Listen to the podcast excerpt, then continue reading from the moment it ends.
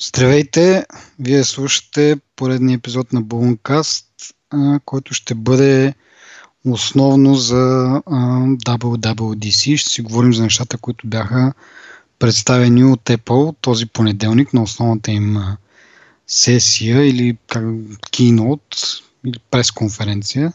Доста неща обявиха, въпреки че на пръв поглед няма някакви много такива шарени, цветни, нови неща, но пак казвам, доста неща обявиха, които ще се случат. Повечето под капака и може би няма да бъдат забелязани от пръв поглед, но с доста, доста голямо значение. Викам да почнем така подред на както си вървеше презентацията и ние така да, да коментираме нещата. И то така е най-удачно, може би. Да не се загубиме нещо и да не пропуснем нещо. И добре, те почнаха с а, новата версия на OS а, X, macOS или там както щете да го наречете, която се нарича El Capitan. OS 10. OS 10, така ли? Добре. Ти нали си по-запознат, тъй като си бил ползвател? Как толкова? Бил ползвател. Това е тъжно, като да. кажеш така. Ами да, и а, самото име подсказва, нали, че промените са повече, както казах, под капака един вид, т.е. наблегнали са на производителността, на да изчистят бъгове и така нататък. Нещо, което между другото ние го говорихме и доста голяма част от а, хората по света им беше един вид, това им беше желанието следващата версия да, да не наблягат толкова много на новите функции, да, да поправят малко старите, да закърпят положението, тъй като в последните години малко софтуера на Apple за да се проявява малко повече бъгове от това, което е нормалното за тях. И явно и, и Apple са на същото мнение. И тази година един вид правят една така не точно празна обиколка, но а, са наблегнали на това да, да изчистят нещата, да направят системата по-стабилна. Та, говорим за OS да се върнем. Ел Капитан, това е място, някаква местност, не съм толкова запознат, но доколкото разбрах, е някаква местност в Yosemite парка, който Yosemite пък беше името на предната версия на OS X. И така както преди време имаше Leopard и Snow Leopard и след това Lion in Mountain Lion, а, това име подсказва, нали, че тази версия ще бъде малко повече изглаждане на, на бръчките. Това не е много за тях, впрочем. Кое? Ми, да изглаждат да, да, да. някакви работи бръчки. Даже ако трябва да сме честни, в iOS това е доста често срещано.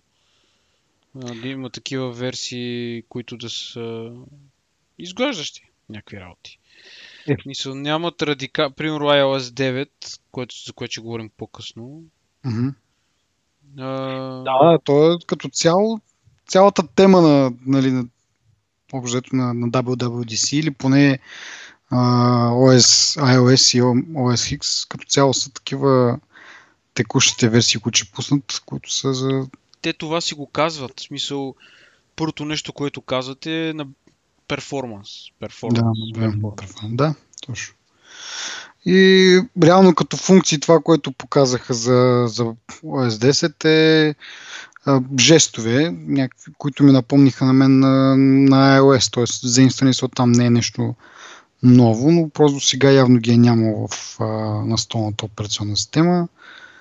Друго, което на мен ми прави впечатление е търсенето с някакви такива по-нормални, естествен език на човека, които аз не знам сега като, нали, като се замисля колко е удачно, нали, колко е полезно това.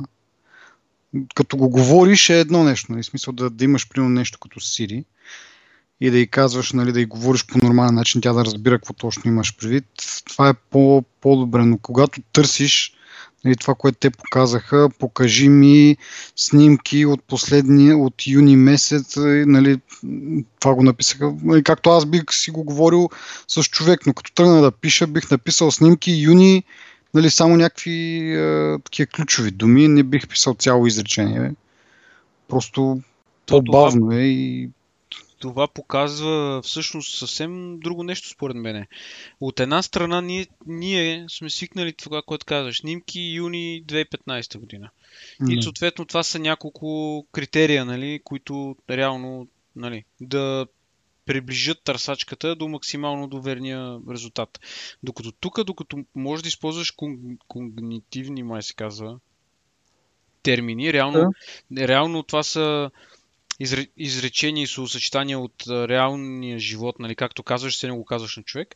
Това всъщност според мен показва, че Siri и изобщо технологията, която те използват а, за ако щеш за изкуствения интелект, малко или много започва да задобрява.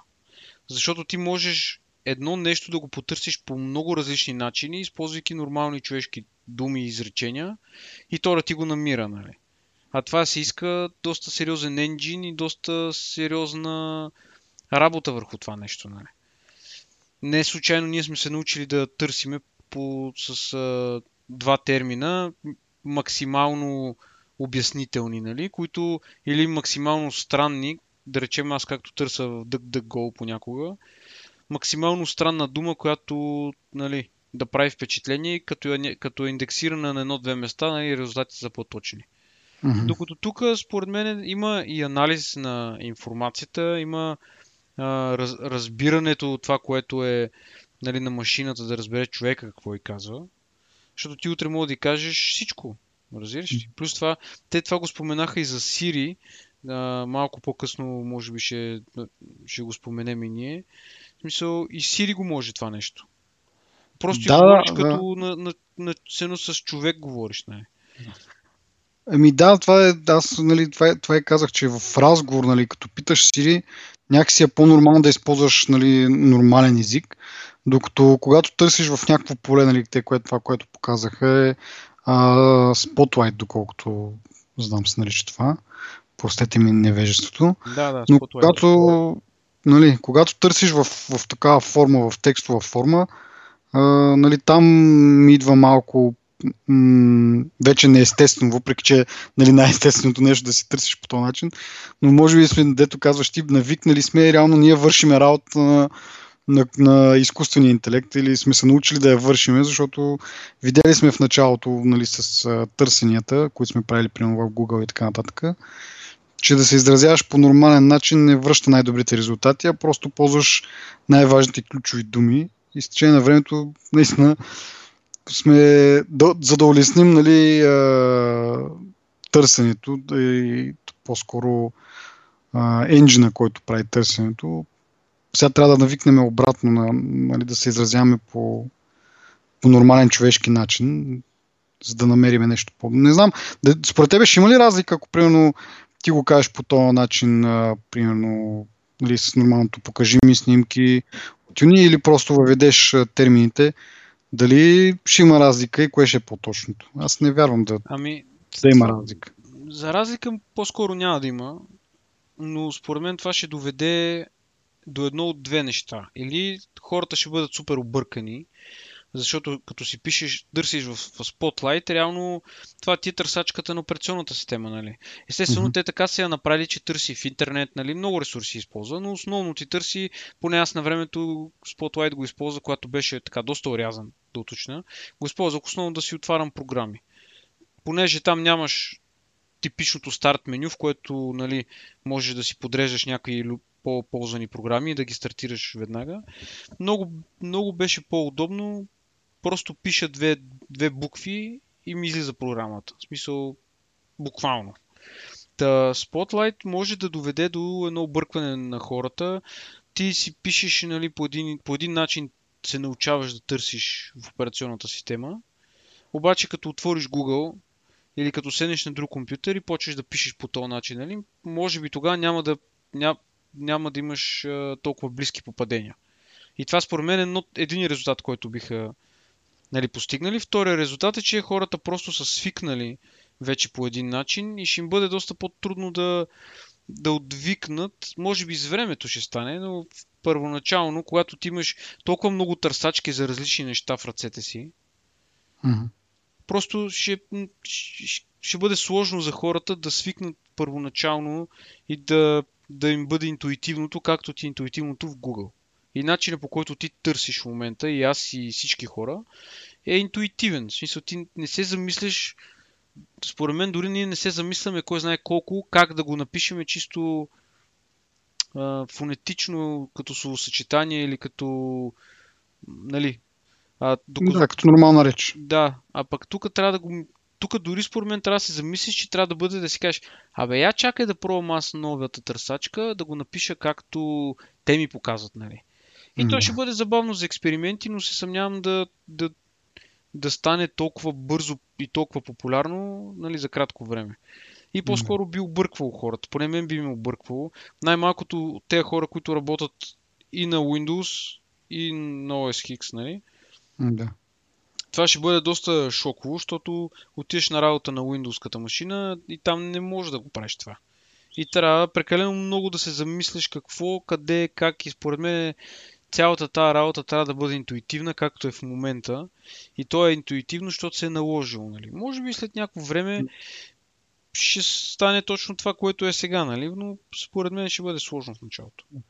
И според мен ще си продължим да си ползваме с, търсачките с ключови думи, пък вече новите поколения, които да кажем след около 10 години няма да, са, няма да знаят. Нали, и, и като им кажем нали, как едно време сме търсили, ще кажат, вие животни. И така. Примерно. Да. А, следващото нещо, което аз ми направи впечатление е а, Metal за, за Mac. Това е тяхната, как да кажа, платформа или м- не знам, ти имаш някаква по-добра дума за това нещо? Metal. То е, може би, някакъв енджин, който работи между хардуера и софтуера. Нещо да, като OpenGL, да. OpenCL, на, на този принцип работи. Mm-hmm. Да, ми те миналата година го направиха, нали, представиха го това нещо, този енджин а, и го представиха за iOS, сега вече го, им, го пускат и за Mac и идеята му е, че доста намалява а, доста скъсява разстоянието между приложението, да кажем, и инстру, инструкциите, които едно приложение трябва да подаде към, към хардуера. И преди това се минава през едно междинно ниво, както казват и OpenGL, OpenCL, което, както беше показано на самите презентации, си е нали, едно доста солидно купче, докато Metal вече доста скъсява, как да кажа, улеснява или прави по нелесния ми упростява функциите, които трябва да бъдат написани от разработчиците, за да накарат хардуера да направи това, което е нужно. И това идва за Mac и не, нали, основно това ще има преимущество и ще има ефект при игрите, но не само там всъщност. Те го правят, те, те ползват Metal дори при самия, при, при самия юзер интерфейс. Тоест, самата система ще върви по-гладко, по-бързо, ще визуализира по-лесно нещата, дори да не са игри, ами някаква елементарна програма, дори прозореца да си отворите там, да бразвате по директориите, пак това ще има ефект. То, то и това може би, според мен, има голям, а, а, голям принос към то, това увеличаване на производителността, което те казват, че целят с, то, с тази версия на операционната система. Казаха 1,4 подобрения, мисля, че доколкото си спомням. Ми казаха, че приложенията се отварят един път и половина по-бързо, преключването между приложенията е два пъти по-бързо, отварянето на PDF е 4 пъти по-бързо. И да. е, е, едно много странно нещо казаха, времето до първия имейл, което е два пъти по-бързо, което не знам какво означава. Ми, не знам. Може би просто да, само, да се отвори самото приложение. Вече един път, като се зареди в памета, нали, вече след това е по-лесно, но самото това първо отваряне, което е доста странно всъщност да уточнят само, нали, само за имейл ли става просто, ако отворят друга програма, няма ли пак да е бързо? Точно това беше изречението. Time to first email message. Няма може би, може би са имали може би просто като пример, не че, че само там ще има ефект, примерно. Не знам. Но като цяло доста доста, доста добро нещо това, което се случва с, с имплементацията на, на Metal и което за бъдеще също ще, ще се вижда все повече и повече неговия ефект. Ми ние виждаме вече, те го бутат го навсякъде. Писал, почнаха от а, мобилната платформа, mm. а, сега стигнаха до десктоп платформата си. За, нали, така, ако мога да го да. сумаризирам, нали?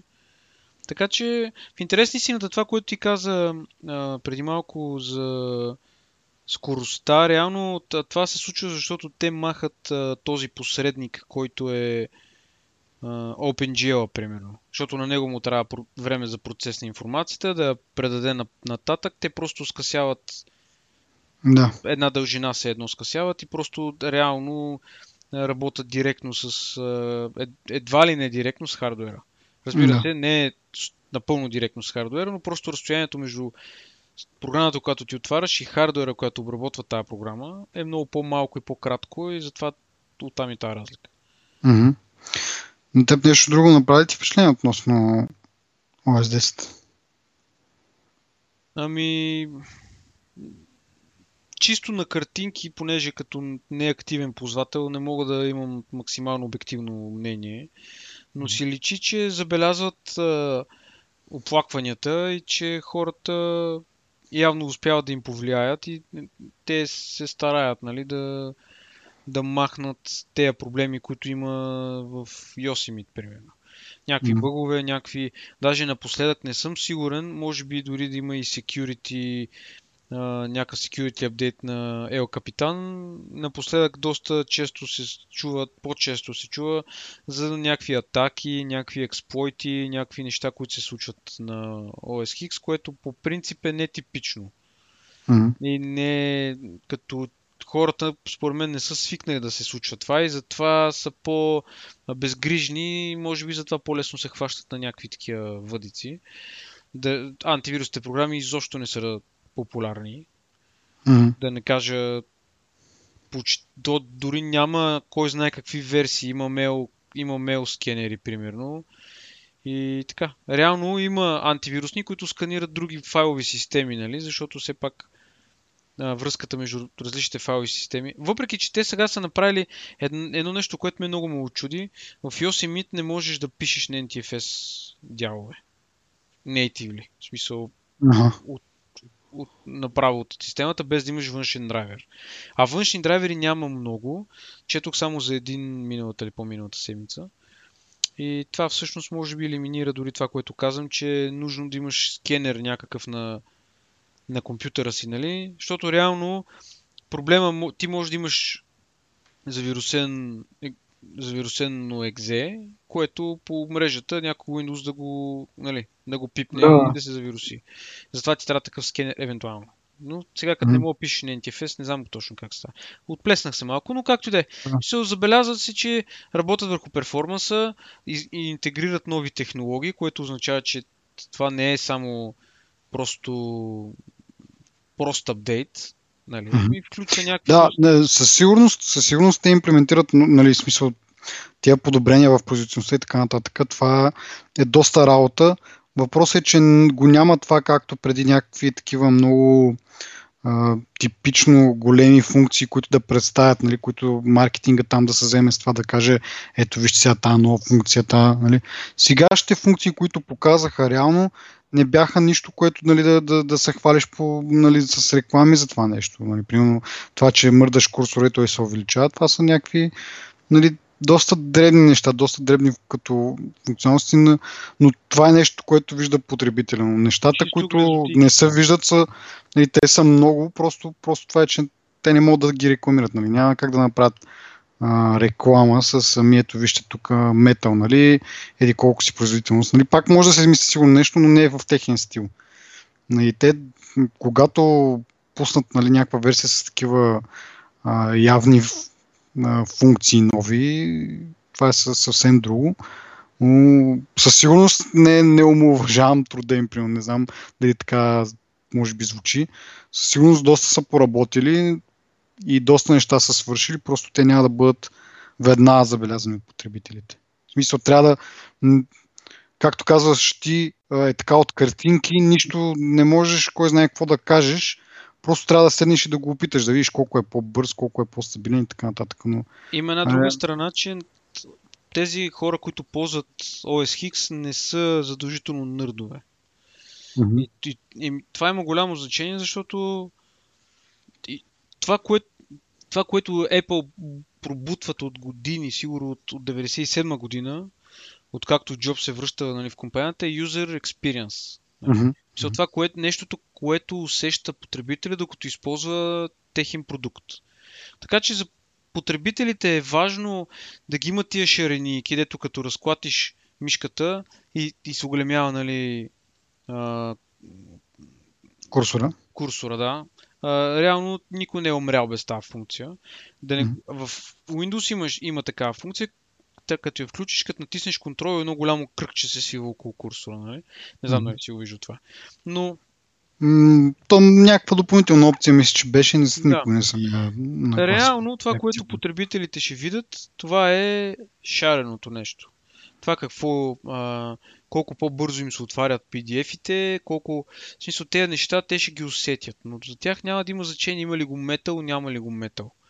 За тях mm-hmm. има значение, че, че може да, да прави някакви неща, които, примерно, сплит скрин, нов Window Management имат, а, този мощния Spotlight, по-мощния Spotlight. В смисъл, те неща ще ги впечатлят тях, няма да се интересуват толкова каква технология ги задвижва и какво се случва.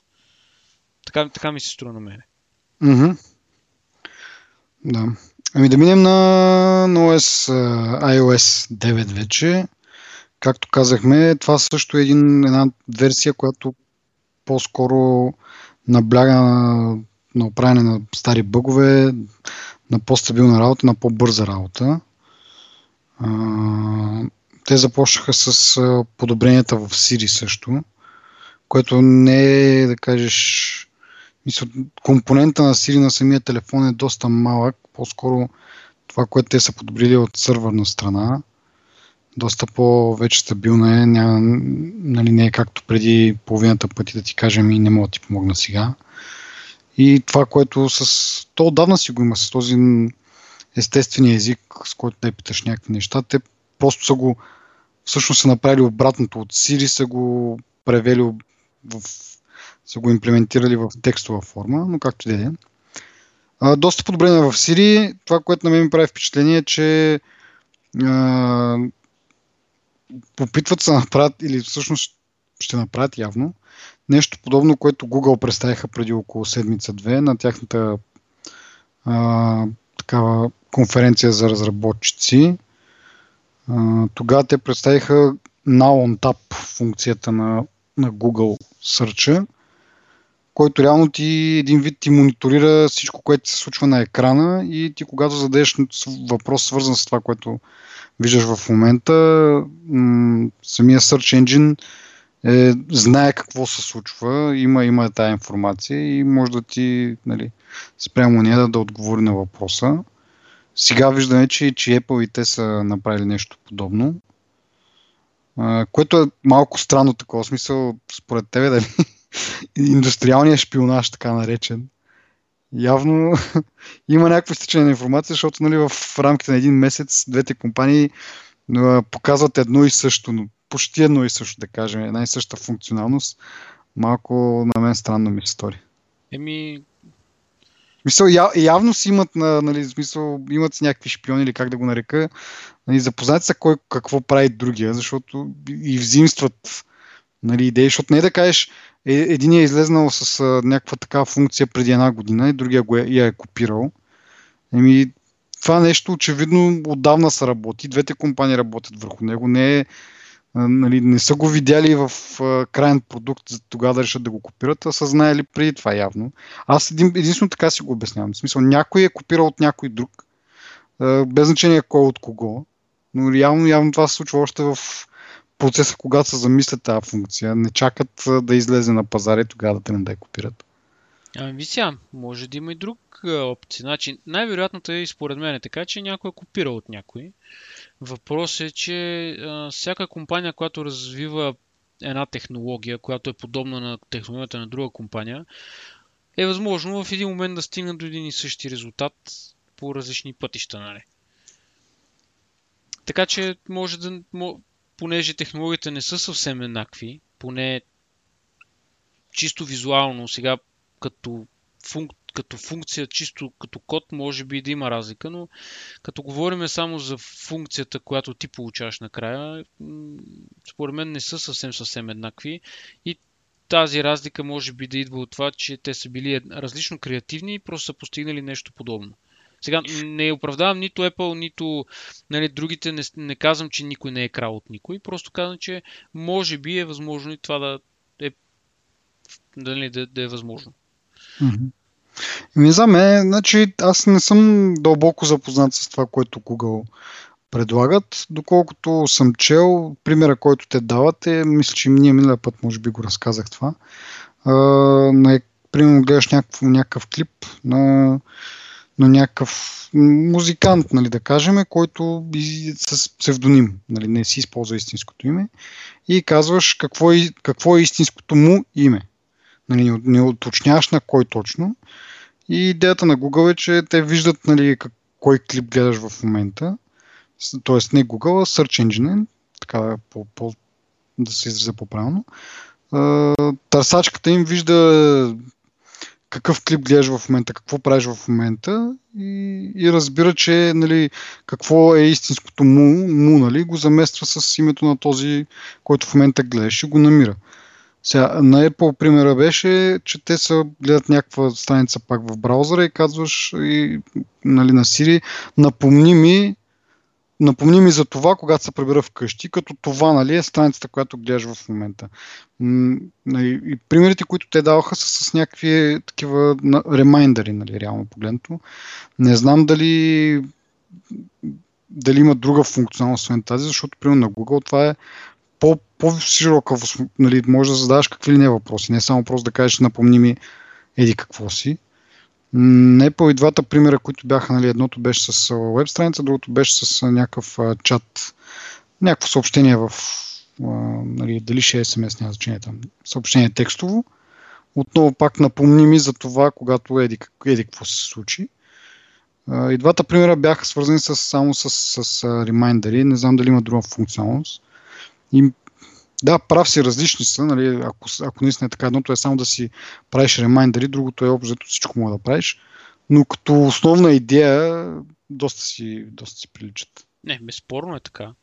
Нали, не, ти, не, не спора с тебе, въпросът е, че поне един път да си помислиме, че нито Google, нито Apple са крали един от друг. Нали? Все пак и не участва Samsung в тази дискусия, така че може съвсем да, нали, да приемем, но мисълта ми е, че да, ето, ето тук е една шега, между другото, мога да направя. Отново се вижда Samsung колко са некадърни. Те просто чакат Apple да изкарат продукта и тогава го копират, докато нали, майсторите в това, Google и Apple, са шпионират от по-рано смисъл.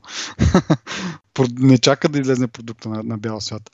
Как ти де? А, друго, което също пак е доста, как да кажа, мисъл, доста двете, двете компании си приличат, е, че а, търсенията сега вече могат, доколкото си спомням, четох, че Google вече може да търсиш неща, които са вътре в сам, някакво приложение. Примерно имаш някакви данни, които са специално само в това приложение се съдържат и когато потърсиш за тях в търсачката на Google, тя успя да нали, един вид индексира ти това като информацията в приложението.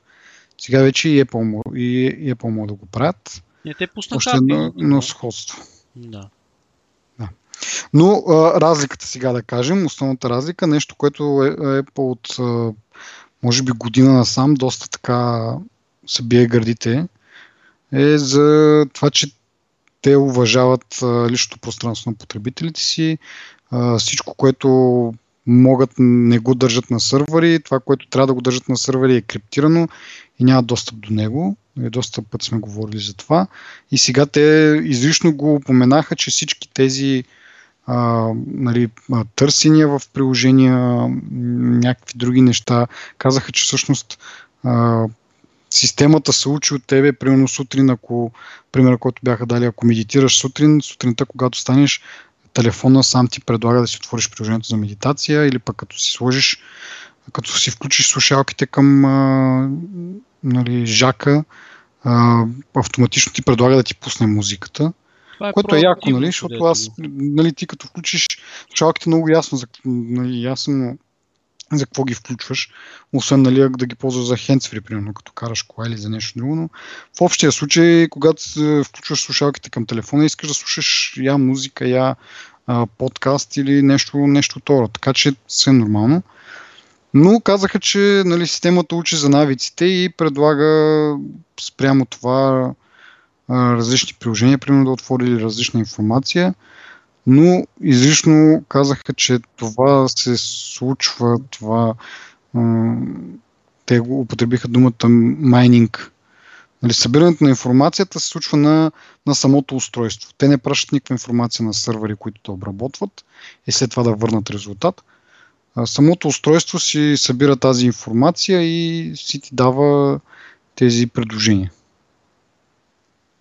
Което е, нали, както казах, различно спрямо Google, защото знаем, Google събира всичко, предоставя го като, като функция, нали, като някакво улеснение това нещо, но съответно тази, тези данни се използват и за, и за други неща, как сме говорили много пъти. На мен ми е интересно те както събират локално на устройството тази информация, ако смениш устройството, какво се случва? Дали, mm, дали има някакъв да. синк все пак с iCloud? И може, може да е, примерно, тази информация да е част от бекъпа ти в iCloud и ти като а, нали, ресторнеш от този бекъп, това също да се е запазило. Ще ми се струва много трудоемко и безмислено, недомислено дори, ако ти не можеш да го правиш това. So, случва се нещо, да речем една година ползваш тази услуга, устройството е събрал бая информация за теб, един ден губиш устройството и на, на следващия ден трябва тази една година да я възстановяваш. Да, да проучиш. Еми да, между другото това никъде до сега не съм а, прочел или нещо видял след това и те съответно не са го обяснили нали, толкова подробно.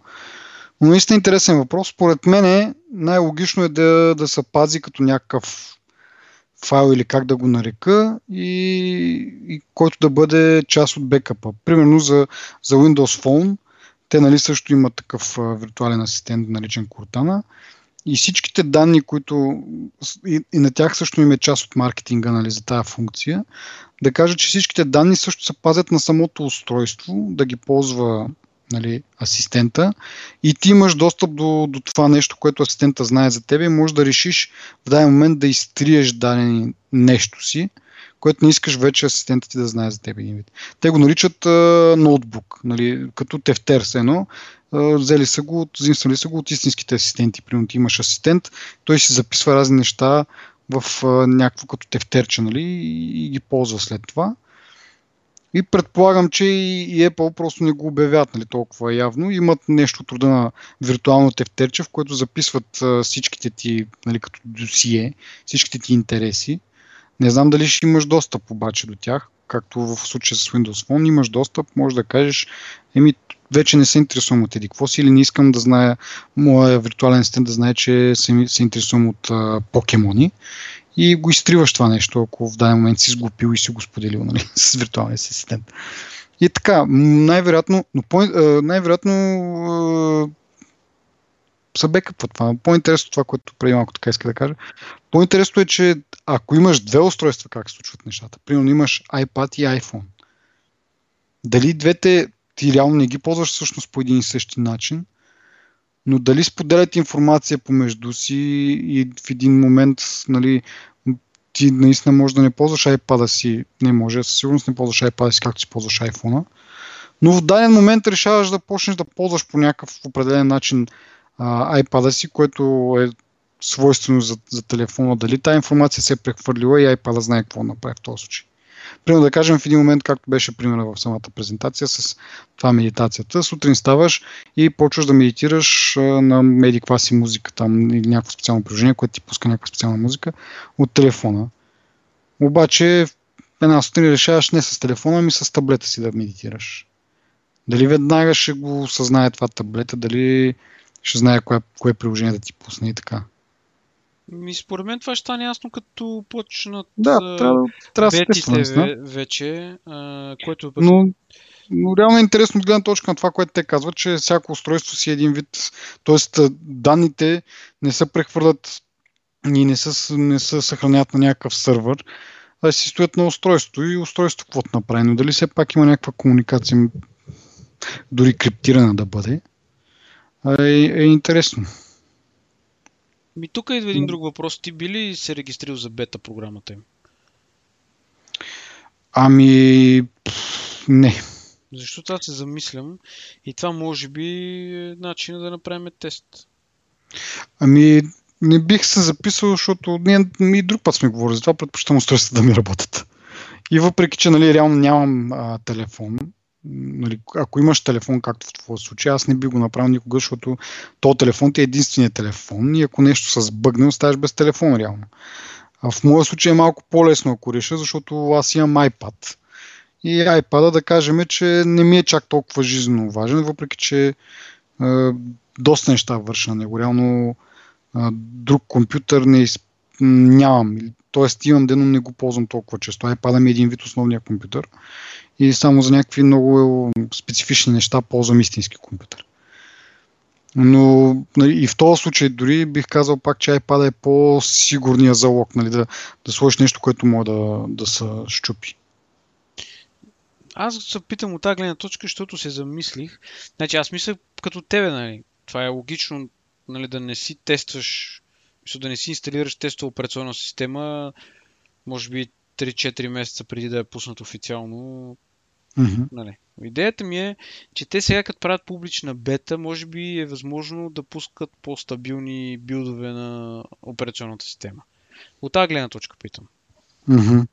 И просто Еми това да... може би, да, трябва да се провери. И аз между другото така, като наистина като ще е публична бета, макар че нали, като, като е бета, си знаеш, че е бета. Не би трябвало да очакваш нали, един вид по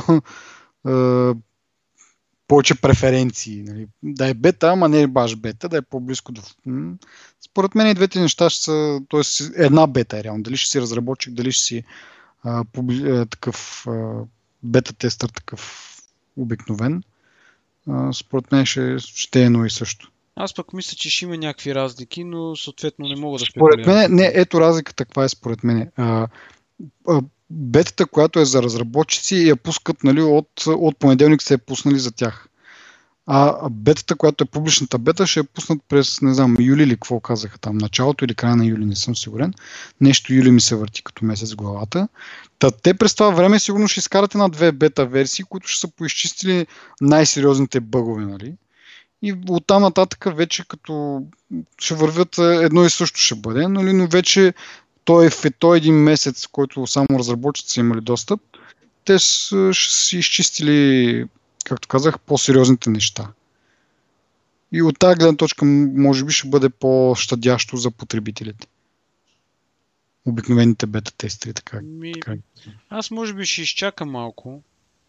В смисъл, бих се регистрирал за бетата, не знам дали това означава задължително да я ползваш. Е, съмнявам се задължително. Никой няма Но... да накара. Би било интересно да можеш да го тестваш това.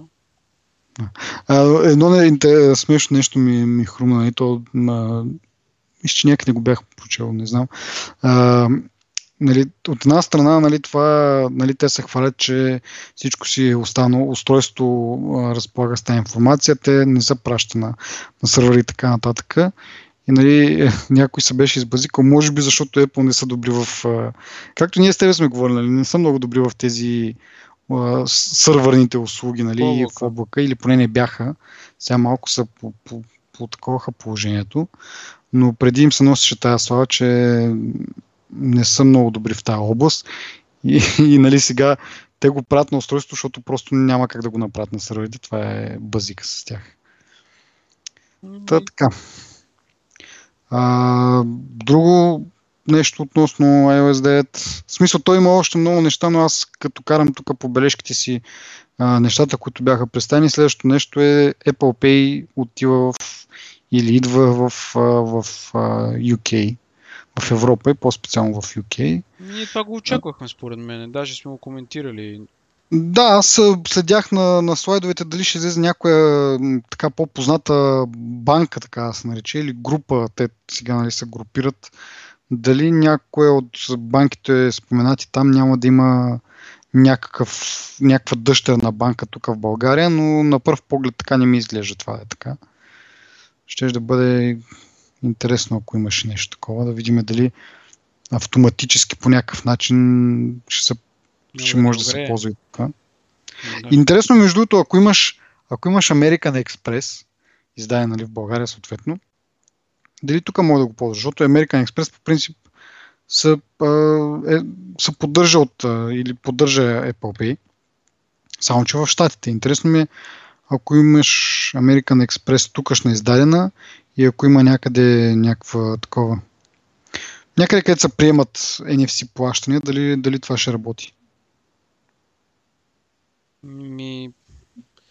Трябва да има някой как да го тества? Да отида да почерпи някъде се пък.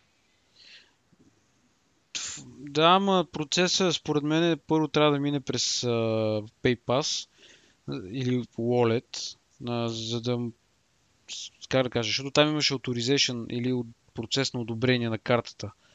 И не съм сигурен, че всички American Express. Просто не знам, но мисля си на глас. Просто а, трябва да намерим някой достатъчно интересен човек, който да има American Express карта. Да. Някой, който ще доброволно ще тества това за нас. Да.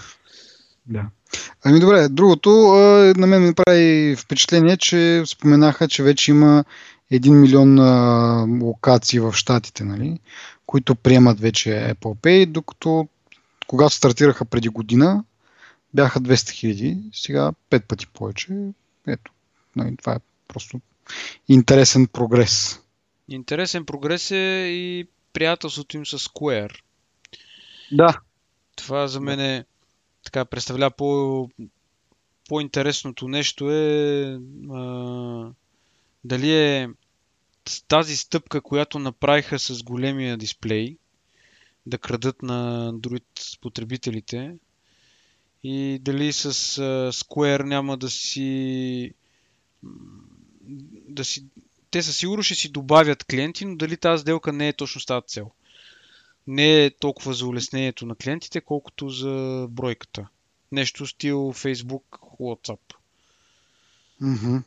Еми те си партнират, но мисля, че а, смисъл, това е един вид от, от типа партньорство, както между Apple и, и, и IBM. Мисля, там те не си, не си пресичат, според мен, а, интересите, тъй като а, Square иска да обслужва, т.е. да предостави на, а, на търговците такъв терминал, който да може да приема такива плащания, а пък Apple иска да даде на потребителите възможност да, да си плащат. И реално интересите им са, не, не, не, не съвпадат. В смисъл Apple работи с потребителите, а пък Square ще предоставя устройство на, на търговците. Да, да, да, мисълта ми беше дали не са подбрали Square с тази цел да привличат, да, да привлекат тяхната база. Аз не знам, то може би това е субективно, защото човек, който има iPhone, просто е, нали, е, е човек, който може да го ползва това, независимо дали ползваш Square или не ползваш Square. Просто mm-hmm просто ми беше интересно да разбера дали да. има как, Мисъл... скруполите за това. Е, не знам всъщност Square дали работи на Android, ако това имаш предвид, нали, да примерно да... Защото хората, които си ползват така че е Square с iPhone, те са си iPhone потребители. Някакво да са за такова. Но, примерно, ако има хора, които ползват Square на, на Android, един вид да се прехвър... да, да видят да бъдат мотивирани да се прехвърлят на iPhone, не знам. Както и да е. Да. И другото е пасбук, става wallet. Това на мен... А, нищо особено. Просто не, не. миналия път, понеже говорихме за имената, е, и сега отново, нали, малко един вид малко, не плагиатстване, не бих казал плагиатстване, но... Интересно Google дали ще се заяде за това? Ми, те пък могат да се заведат за Apple Pay, така че Не знам. Защото те имат от Google Wallet. Apple да, да, да. Еми те реално и Windows Phone и те го наричат Wallet. Е, нали, това, което аз нали, прочетох и разсъждаваме, че в началото, нали, това, не знам колко беше казал, те от самото начало един вид са искали да се казва Wallet. Обаче все още няма ли Apple Pay в схемата. И съответно е било малко тъпо да го наречеш Wallet, при положение, че ще ти служи само за примерно, а, самолетни билети и, и, и някакви такива подобни неща, нали, примерно резервации в хотели и така нататък. Сега вече като имат и компонента с плащанията, могат нали, съвсем спокойно в правото си да го нарекат а, портфел. Както казахме, това не е кой знае колко интересно реално, просто името така, нали, както казах, миналия път говорихме за липса на въображение в наименованието на Google Pay, на Samsung Pay. Та сега и от Passbook става Wallet нещо доста тривиално, така, като кажем, като наименование, но нищо особено. И така, а, следващото ми е в тук бележките тъ, м- Нещо, което указания в, карти, нали, в картите, указания как да ползваш градския транспорт един вид. Транзит Maps или Maps Transit, не знам кой от двете. значение, но дава опътване вече, ако искаш да, да не пътуваш, ако не пътуваш с кола или пеша, искаш да ползваш градския транспорт, може да ползваш Apple Maps. В някои основни американски града. Това, което мен ме очуди е доста а, над 300 града в Китай поддържа тази смисъл новата функционалност. Забелязаш ли как им се мазнат на китайците? Явно установиха колко голям пазар са и как да. тук за една година им станаха най-добрите приятели, как а, винаги статистиката се включва новия ни магазин в Шанхай. Да, имаме еди колко си милиона потребители, еди колко си приложения са свалени в Китай, не знам си какво и са в Китай това. Според мен това е да. Еми, по принцип, по принцип е така. В смисъл, те навод... един вид наводниха вече пазара в Европа и в Америка, нали? Каквото... Не, че са им, ще им спрат продажбите там, де, но реално е доста популярен продукт, докато а, Китай има един нов пазар, те първа могат да навлизат там и там потенциала за растеж е много голям. И съответно, да, наблягат яко там и с а, цветови гами, нали, които са по-така по-добре се приемат в, като златното нали, в Китай. И така сега с това нещо. Но между другото, за това нещо прочетох, че всъщност в Китай има а, някаква много добра система за, за, за публичния транспорт. Тоест има система, систематизирано е цялата информация систематизирана на едно място, нали, тъй като Китай все пак диктатурата там. Всичко е на, на едно място и, им, и един път получиш ли достъп е доста лесно, нали? Не е, докато в Штатите всеки град а, си има отделна система за публичния транспорт. Нали? Те не са съвместими, не е една система, а са различни. Нали? с всяка по-отделно трябва един вид да, да работиш, за да бъде интегрирана. И затова е трудно. Докато, както казах, Китай отиваш, системата е една за тези 300 и няколко града, които са явно по-основните градове.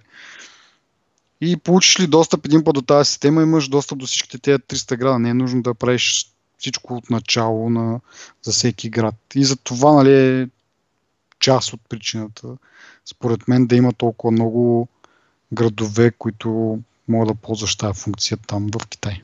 Да, това не го знаех, ама... Да.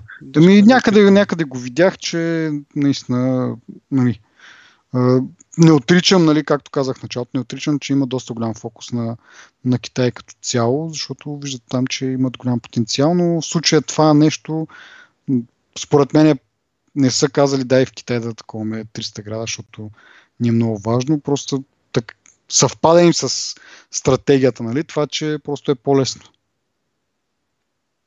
Да. Mm-hmm. Ми добре да оставим Китай за малко. Добре, какво имаш нещо ти? Ми, тук просто да споменем, те основно Notes и Maps са те подобрените програми. и новото приложение News, което Не, не представлява да. никакъв интерес. да. И на мен ми е малко, как да кажа, смисъл флипборд с едно, само че направено от, от Apple. Интересното ми беше, че в смисъл как, как ще става там примерно да си добавяш нови, нови източници на информация. Тоест, е, те казаха, нали, тук показаха нали, примери с някакви големи издания. Разбра се, че може да си добавиш собствени RSS, примерно, потоци. Но в същото време казаха, че това ще стартира в Штатите, Канада и Австралия със сигурност беше там, но не помня дали имаше нещо друго. И викам как така хем, нали, може да си добавиш каквито си искаш ти RSS потоци, в същото време стартира в някакви определени страни. А, малко странно ми стана това, но като цяло приложението а, на мен м- бих, бих го използвал, ако имаше, как да кажа, веб версия най-малкото. Защото, нали, хубаво, ползваш го на телефон, ползваш си го на таблета, ама като седнеш пред компютъра, дори не знам дали за macOS ще го, ще, ще го има това приложение.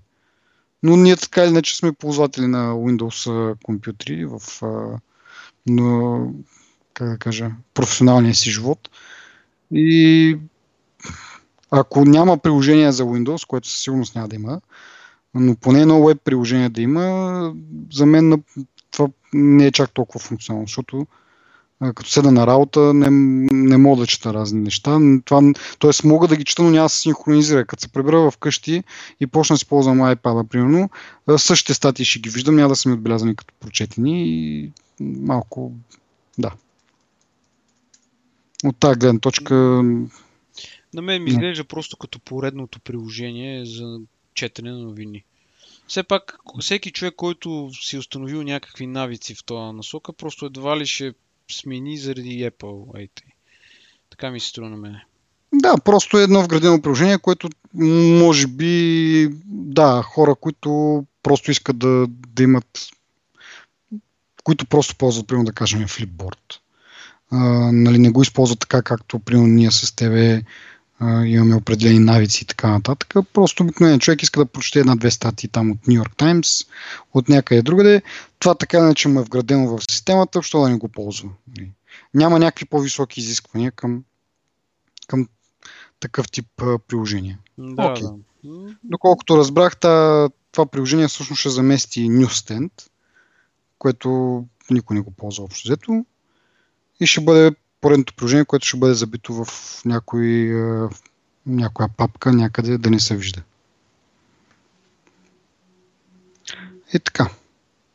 Следващото нещо, което съм записал, Metal, нали, това, което говорихме всъщност и за macOS, че Metal вече се използва не само за, за игри, а като цяло за всички графични елементи, юзер интерфейс и така нататък което, както казахме, носи големи позитиви от към производителност. Те дори казаха ми, че с дали само заради това или като цяло за преработката на, на iOS за, към по-стабилно и по-производително увеличават работа на, на телефона или там на, на устройство с един час. И допълнително вкарват функция Low Power, режим за при, при изтощена батерия, така да се нарече, което добавя още 3 часа към, към живота на, на батерията. Това го прави като отрязва някакви функционалности да не, да не работят. Нещо, което за мен е много яко, защото аз това нещо го ползвам в момента на Windows Phone, те го имат като функция. Когато батерията стане на 20%, ти изключва доста от нещата, които по принцип, нали, как да кажа, които вървят на бекграунда, това са приложения, които най-често използват а, интернет. Примерно имейл, чат, разни чат програми и Фейсбук си, примерно Twitter и така нататък, които са направени да проверят през определен период от време какво се случва да се обновяват. И когато батерията стигне 20%, тези процеси са изключват и остават само жизненно важните неща, като SMS и обаждания. И имаш съответно някакъв контрол върху това примерно може да кажеш някои приложения да продължат да работят. В случая аз съм го направил, да, въпреки нали, да ми източна батерия, въпреки да съм в този режим, все пак почта да ми се синхронизира и WhatsApp да също да, да, да, да работи.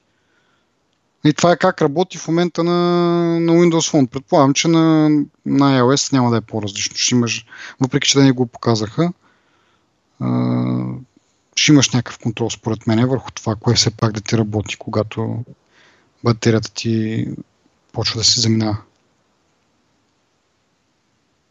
И както казах, тази функция ме е много реално, много ме кефи в, в Windows Phone, защото наистина а, нямаш батерия и на какво правиш до сега на iPhone? Обзето изключваш си 3G-то. Не знам. Ти какво правиш? Примерно правиш ли вече такива неща? Преди помня, че на четворката от време на време изключваш някакви неща да пистиш батерия. Ми не. Реално съм доста доволен от живота на батерията в момента. При малко се замислих.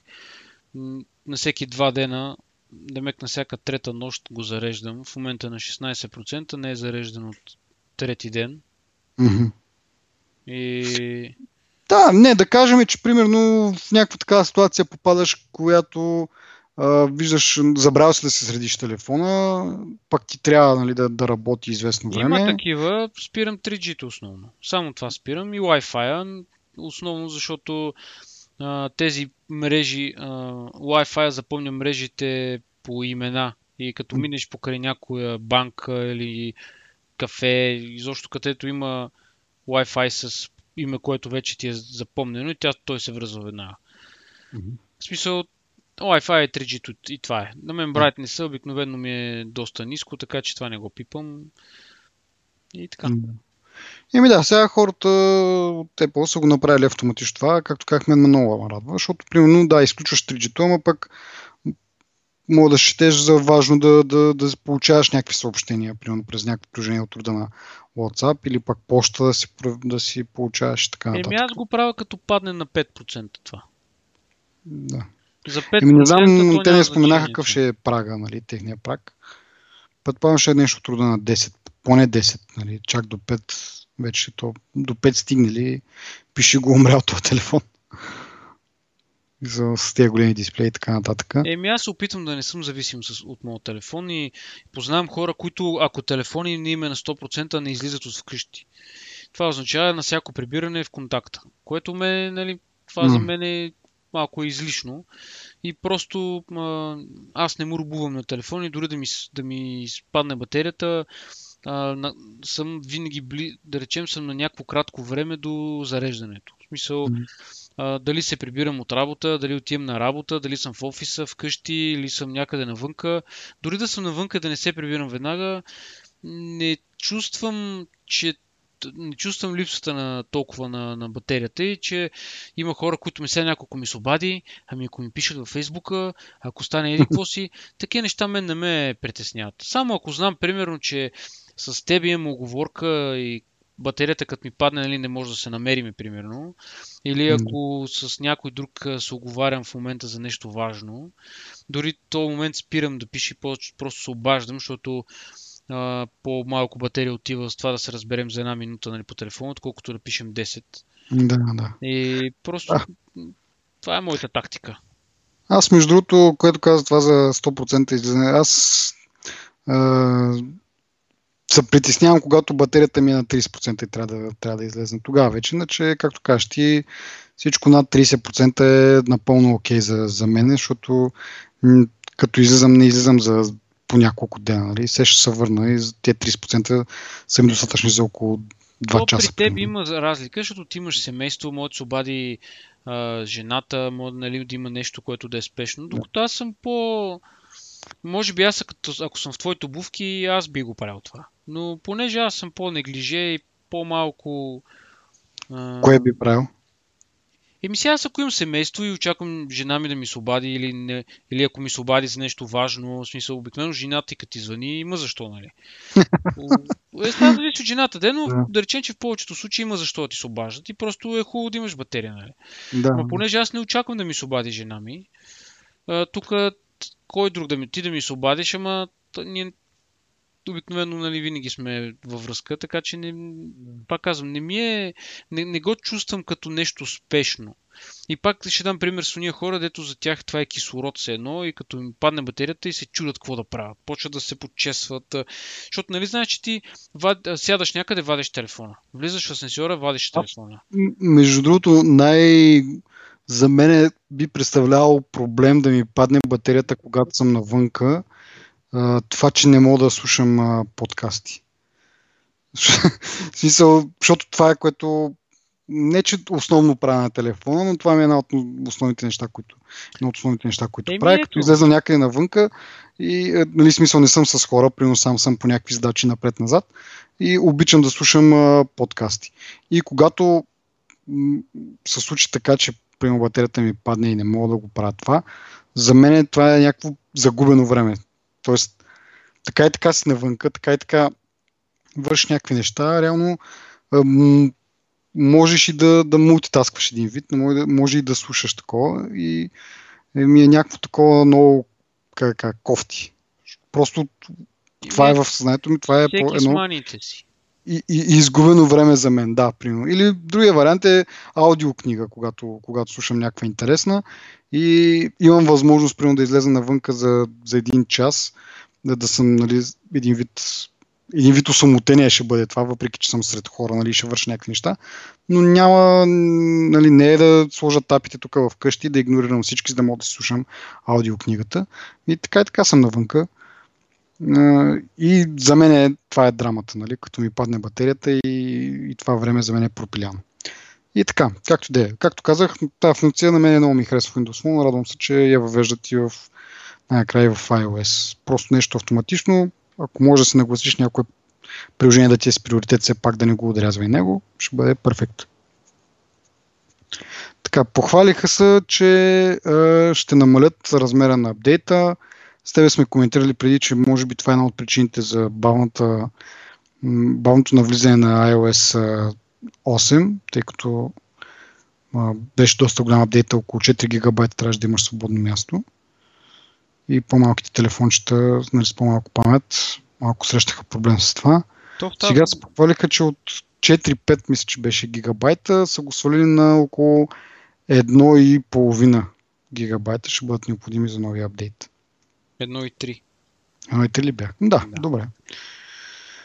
Ма в така... истината 83% от iPhone-ите мисля, не казват iPhone, но 83% от устройствата, които ползват iOS, са с 8 в момента. Да. За разлика е, да, от 12. Да, сигурност не са достигнали плачевните нива на, на Android, които в момента са на 12%, мисля, че бяха. Да. С най-новата, нали? Да. Но все пак, нали, сравнение с предишни години, доста по-бързо ставаше това. В смисъл, на този етап вече кажи ли колко 9 месеца, откакто са пуснали новата операционна система. Те по принцип са с над 95% сигурно. А, има някакво забавяне, нали, себе, както как коментирахме, че нали, част от това е с големия апдейт. Сега се похвалиха, че апдейта няма да бъде толкова голям. Може би ще имат по-голям успех. Другото, което е, че iOS 9 всъщност ще бъде ще поддържа всичките, всички устройства, които са били поддържани миналата година. Тоест не отпадат устройства, това е доста добре, защото аз имам едно iPad mini първа генерация, което си мислех, че iOS 8 ще му е последната. последната iOS, но явно ще го апдейтна още поне веднъж. Не, че ще има кой знае какви подобрения, така като гледам, но за iPad може би след малко да поговорим. А, абе, много дълго това за iOS сега, като се замисля. Доста неща съм си записал аз.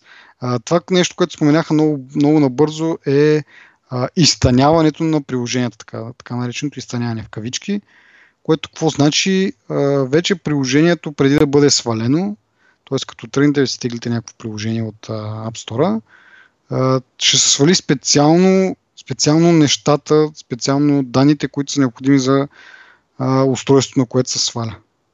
Ние преди с тебе пак коментирахме за големината на самите приложения, че в момента а, това приложение, ако е нали, такова универсално за iPad и за iPhone, ти ако го теглиш на iPhone, то се тегли всичко, дори което не е нужно, което, нали, примерно графики и така нататък, които са предназначени за iPad, те също се теглят и стоят в телефона, нали, т.е. ти трябва малко по-голямо. Сега са го направили по-интелигентно. Ако ползваш iPad, ти се теглят нещата, които са ти и нали, основно графиките са разликата кода едва ли има чак така голяма разлика, но графичните елементи се теглят само за iPad, като теглиш от iPhone само за, за iPhone, което би трябвало да намали размера на приложенията. Те Нека? 16 гигабайтовите ще се зарадват. Да, да. Ами, между другото, а, не знам дали ти... Да, говорихме го малко предварително. А, Джон Грубер, който е един известен блогър. Той интервюра Фил Шилър след а, конференцията и там се засегна тази тема за 16 гигабайтовите телефони. Сега Фил Шилър беше доста, нали, той е, за хората, които не знаят, вице-президент на маркетинга в, в Apple, но маркетинг не е чисто този смисъл, който по принцип влагаме, ами м- нали, не е само за реклами и така нататък, но има доста дейно участие в целият процес на създаването на един продукт специално Фил Шилър. Той излизал и на доста презентации да показва продукти, демота да прави, нали, не е просто а, някакъв а, продавач, ами доста се разбира от а, нещата човека. Даже каза, че това е първата конферен... първата презентация, на която той не излиза да говори от 50 насам. Тоест по 50 последователни пресконференции той е имал някакво участие в самата презентация. Така както де. Той каза, че а, 16 гигабайта не потвърди със сигурност дали това ще продължи, защото ние с теб сме си говорили, че може би от следващата година ще почна с 32 най-низкия модел. Той каза, че за парите, които успяват да спестят, нали, един вид от това да не вкарват по-големи а, памети, а, са способни да предоставят някакви други по-добри елементи, т.е. да имаш същата добра камера, като по, нали, по-добрите модели и така нататък. И, така нататък. и каза, че а, вярват, че нуждите на тези потребители, които не могат да си позволят по-хубавите модели, така значи хубави в кавички, а, могат да бъдат посрещнати от а, тези неща, а, облачните им услуги, нали, iCloud, общо взето iCloud. Нали, това са да, да си сторват, да си запазват документи, музика и така нататък в, и а, снимки в облака и само това, което ползват най-често да им е на телефона. Та, това малко лирично отклонение за какво го направихме. А да, за големината на приложенията. Еми не знам. Ще видим дали са сега на септември месец, че има три, нали, основния модел ще бъде базовия модел ще бъде с 32 гигабайта или пак с 16 и... Ми, то е смешно, в смисъл няма какво, дори, дори не е спекулация това според мен. Защото те трябва да се уважават достатъчно, нали? Те паметите, според мен, не им струват повече пари, отколкото...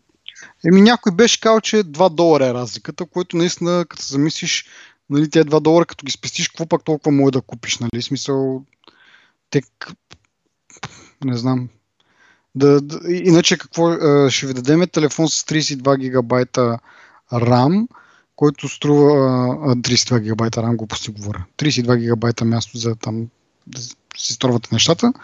И тези 2 долара, които ще ги похарчим допълнително, ще си ги вземе, ще купиме, ще сложиме по-скапа на камера, с 2 долара по-скапа на камера, примерно нещо. Това е някакви, нали, човека все пак, колкото и нали, моето предусловие, все пак е от маркетинг тима, така че успя, успя да ги извърти нещата. Благите думи са му... Да, правдоподобно звучи нали, всичко това. Не. Не знам. Ще видим. Както да е. Лирично отклонение пак. Ами хората, които са с 16, тъпичко, как сме казали преди, по-добре варианти 64, ама все пак не са малко пари. Не знам. Нещо друго. HomeKit. HomeKit, HealthKit и още 6 други кита имат. да, да, SpriteKit, какви бяха другите китове. HomeKit, мене ми, мене ми направи впечатление с това, че вече можеш да го свържеш с а, алармената система в къщи И един вид нали, няма да се налага, влизаш си вкъщи, веднага трябва да набереш някакъв код на някакво там бяло устройство до вратата. Ами просто според мен могат да го направят с, нали, с телефона, с пръстови отпечатък и по този начин да деактивираш алармата, което е някаква готина така екстра. Това е единствено, което ми направи впечатление от това, което казаха и затова съм го записал. Не знам ти. Ми те имат просто единственото нещо, което пък на мен ми направи впечатление в HomeKit е новите устройства, нали, които поддържат и дето каза за алармата, за шторите и за сензори за дим и за... Те споменаха нещо от сорта на биохазард, което е са биологични зарази някакви, което ми се стори да, доста. такъв сензор, да. Да, но като цяло не се, раз... според мен не се развива достатъчно бързо и това не е проблема в Apple, ми проблема е в производителите на, на, на тази домашна техника, която бихме ползвали. Просто сякаш или Apple не ги натиска достатъчно, или не ги субсидира достатъчно, или просто не има цел или може би не има добър пазар или нещо, но според мен е, има много какво да се желая в тази насока. Най-малкото могат да измислят повече по-голямо разнообразие от електроника, нали, което да се ползва. Даже днес с те говорихме за умен тиган, нали, там по един друг повод. Да. Някакви такива подобни неща могат да се направят, дори не са някаква далечна технология, да кажеш. Просто и просто не се развива достатъчно бързо за мен това. Аз се чуя дали това не е свързано с а, просто, че потребителите още не са навикнали на тая идея, всичко да им е свързано, нали?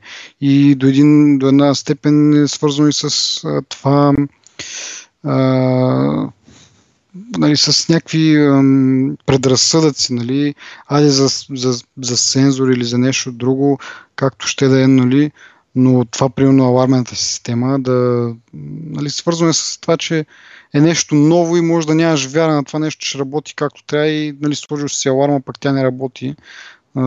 И някакви такива неща. Може би с това да е свързано. Самите производители още да не са намерили те някаква успешна формула, нали, да, да, да нацелят това, което се търси. Аз сега, примерно, голямо желание да си командвам шторите с телефона, може би е малко удобно да, да не ставаш да се размоташ, но както казах, най- най-интересното, най-полезното ми струва това са алармните системи, че просто с един пръстов отпечатък, да кажем, поне така си го представям, че ще работи, да активираш или деактивираш алармата, без да се налага да помниш кодове и така нататък. Прав си с това. Особено Националната им агенция за сигурност не им помага с коража на хората, така че... Да. Ами, добре. Следващото нещо е CarPlay и безжичен CarPlay. Още нещо, което сме говорили преди yes. и сме коментирали. Това, как ти казах, преди мнението ми и сега е също много яко това, защото не се налага да си изкараш дори телефон от джоба. Те това даже го споменаха на презентацията нали, да, да влезеш в колата, да изкараш телефона, да го пъхнеш в а, някакво кабелче, за да ти работи CarPlay. Сега просто влизаш в колата и, и ако имаш нали, съответното устройство в колата, съответната система, може да си командваш телефона и да ползваш някакви функции от него всъщност. Това на мен ми се струва пак много яко, защото, нали, както споменах, слушам почти винаги, когато излезна и съм сам в колата, слушам подкасти и е много по-удобно просто да седнеш и да запалиш колата, да тръгнеш и в процеса на тръгване просто от екрана да избереш нали, приложението за подкасти да си пуснеш подкаста. Докато в момента е, сядаш, сещаш се, че слагаш колана, нали? сещаш се, че телефонът ти е в джоба, почва едно такова малко странни движения и, и пози да, си, да изкараш телефона от джоба да го отключиш, да намериш подкаст приложението и да го пуснеш. И нали, през това цялото време гледаш да не претрепеш някой на пътя. А, и така. И доста как е, трудоемко един вид. А, проблемите нали, на белия свят де, ама нали, така и така сме тук да помрънкаме и за това.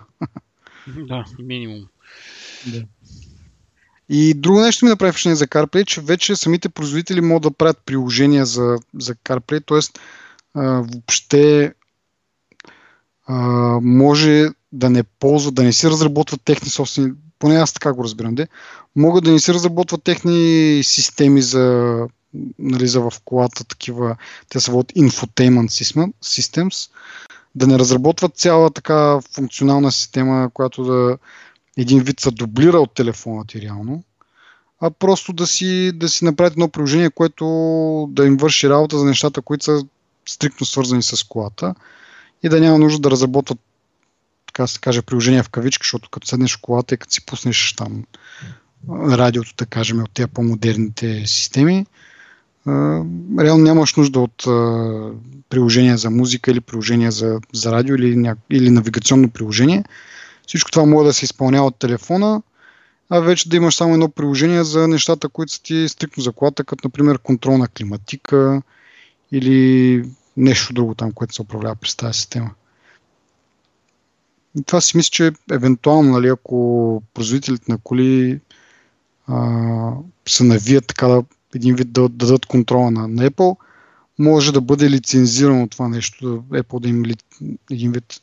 Те така иначе сега мисля, че го правят, де, всъщност. Това CarPlay е някаква платформа, която се лицензира, но да се ползва, да не е просто едно, една част от цялата система, да е основната част от а, системата на, на колата и да имаш там някакво приложение за, както каза, стрикно нещата, които са свързани с колата.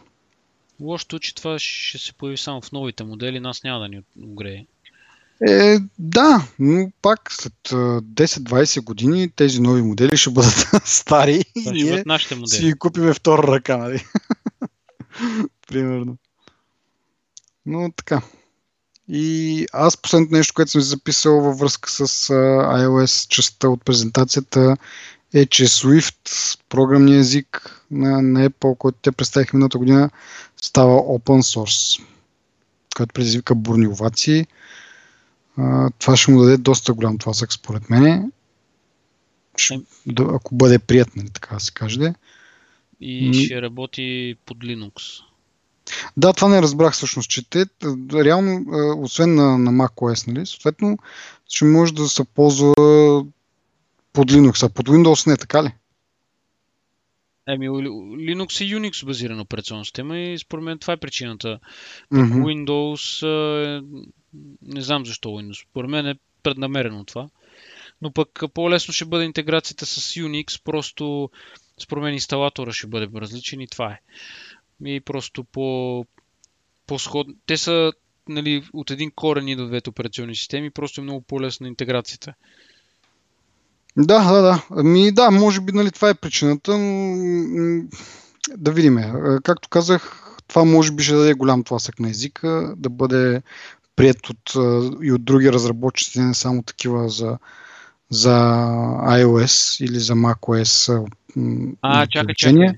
Чакай, чакай. Това само за такива приложения става въпрос. Въпросът е, че можеш да пишеш такива приложения и под Linux. Според мен, това, според мен това е, което те иска да кажат, защото А-а. в момента ограничението, което е, трябва да задължително да имаш MacBook или някаква такава такава машина, която нали, си е Apple-ска, пък те не са много ефтини. Докато да. можеш съответно да пишеш, да, не, да си инсталираш Linux на всяка машина и просто да си пишеш код, което според мен го правят с цел да запълнат още повече App Store. Нали, те обявиха, че имат милиони и половина приложения вече. Според мен гонат Android по-усилено, където Android има подобни условия, според мен, защото там няма, може би, ограничение на под каква операционна система ще пишеш. И просто разширявайки техния кръгозор, реално това им носи само дивиденти.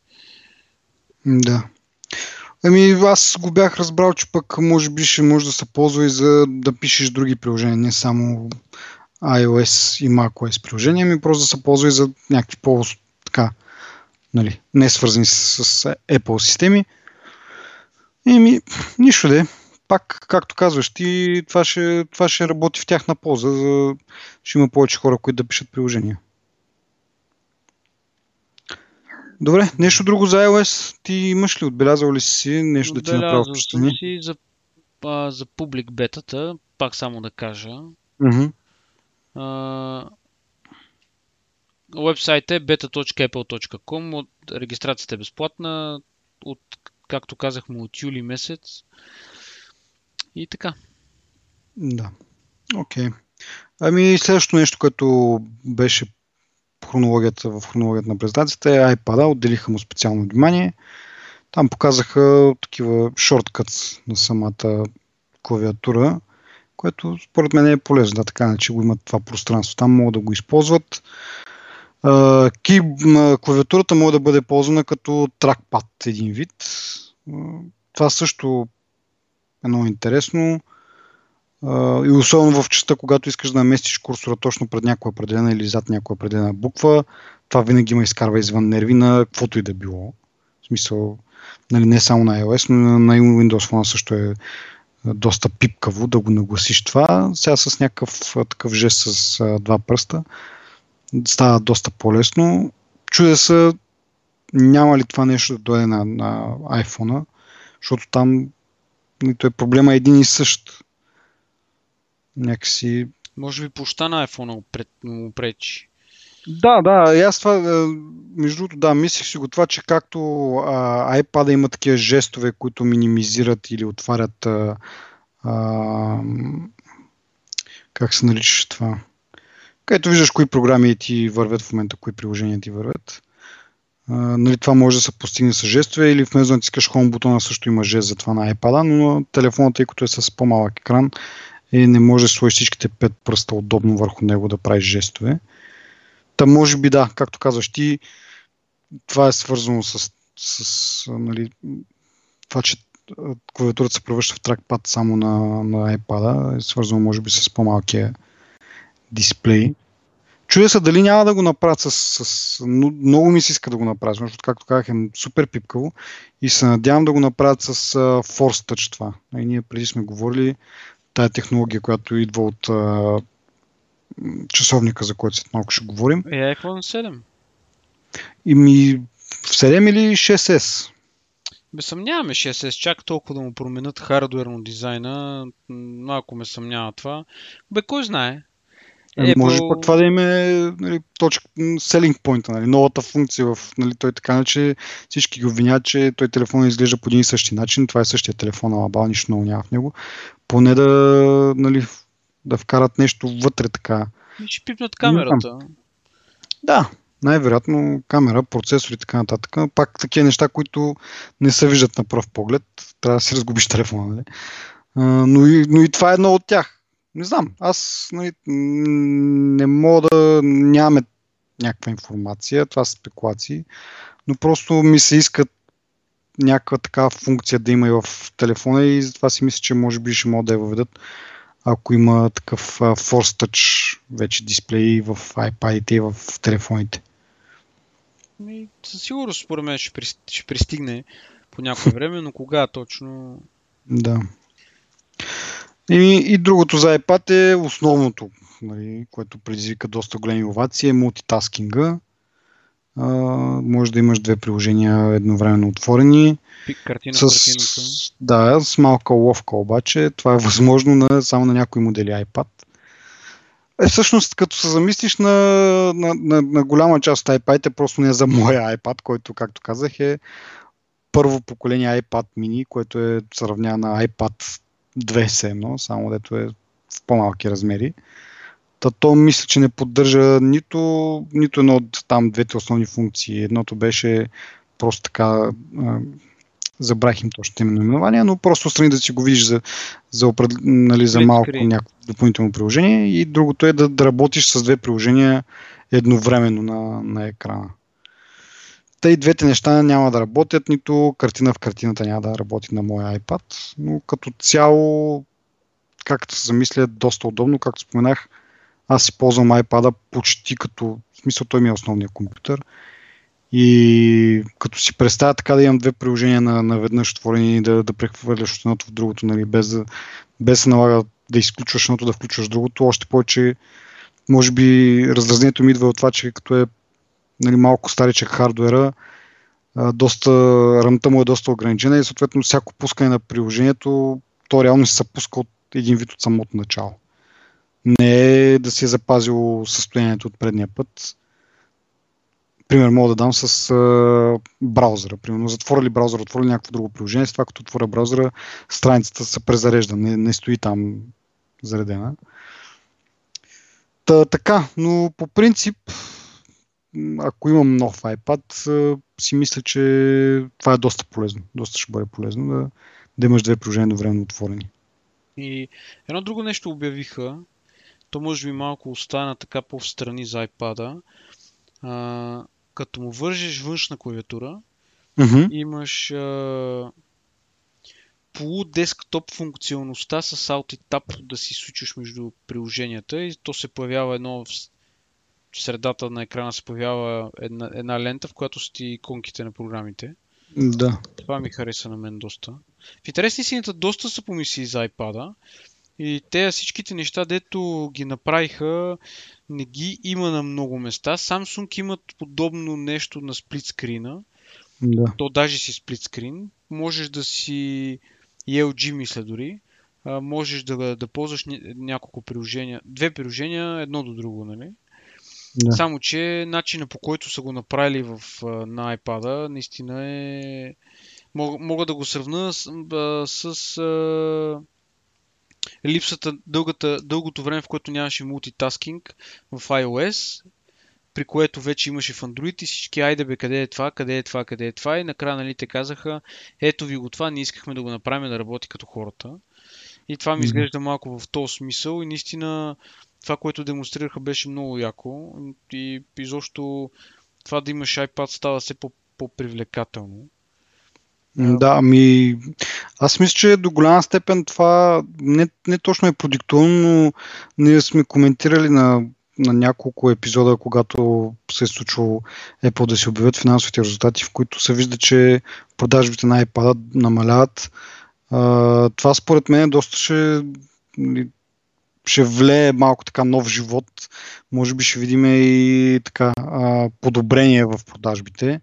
Просто защото става наистина доста по-способен компютър и заместител на компютрите. До момента, ако не е било около. Нали, сега доста, доста примамлива оферта, според мен. Той това каза Тим Кук. Нали, така както продължаваме да излизаме от времето на компютъра, да нали, така започна реално този сегмент за iPad-а и наистина iPad-а става много можещ компютър, реално. В смисъл, почти всичко можеш да правиш на него с развитието на Metal, с развитието на тези а, те са гейм китове, които не ги споменахме, 6 кита. Реално, mm-hmm. дори да, те машинки се доближават и до а, същински геймплей, същинска възможност да играеш смислени игри на, телеф... на телефона, на таблета си. Нали? Mm-hmm. Някои хора, разбира се, могат да се успори това, все пак в, в това тънко тяло не мога да с него не мога да правиш чудеса, нали? Но е, поне е, да, се доближава няма, до някакво... не, не е производителността на i7, примерно. Така е, да, но се доближава до някаква такава, до някакво такова ниво, в което става функционално за подобни цели. И реално, ако щеш дори по-тежки филми мога да гледаш и защо.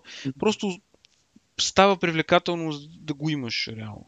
И за Ми, хора... най-малкото за нормалните потребители, да, както кажеш, ти няма тази производителност сега не, нали, за клетите геймери или примерно някакви хора, които наистина имат нужда от, от производителност или от по-големи екрани, нали, за да могат да работят по-добре, примерно това са дизайнери и така нататък.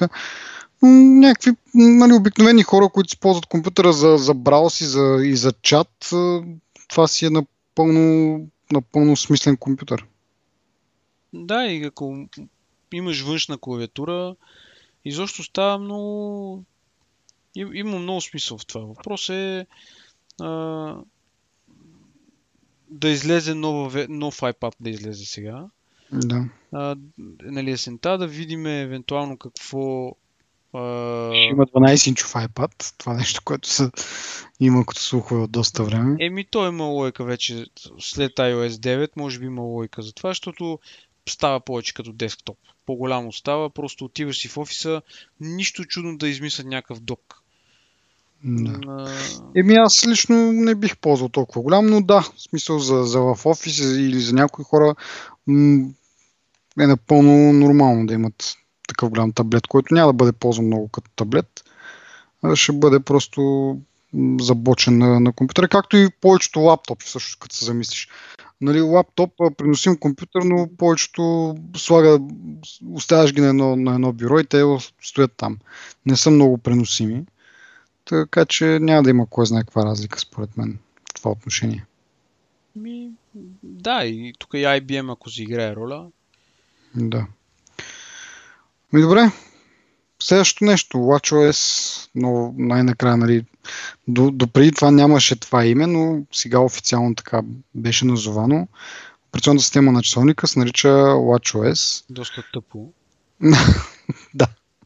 Общото, нали, пак лишен от кой, нали, не кой знае колко нали, въображението тук не работи особено, но какво да кажа, нали, те преди имаха iOS, се нарича iPhone OS, с това го принудиха да, надявам се след време това да не стане WOS, защото ще бъде много трудно за нали, да съкратят лоча, да остават само W-то. За... Аз това си го мислех ще, днес.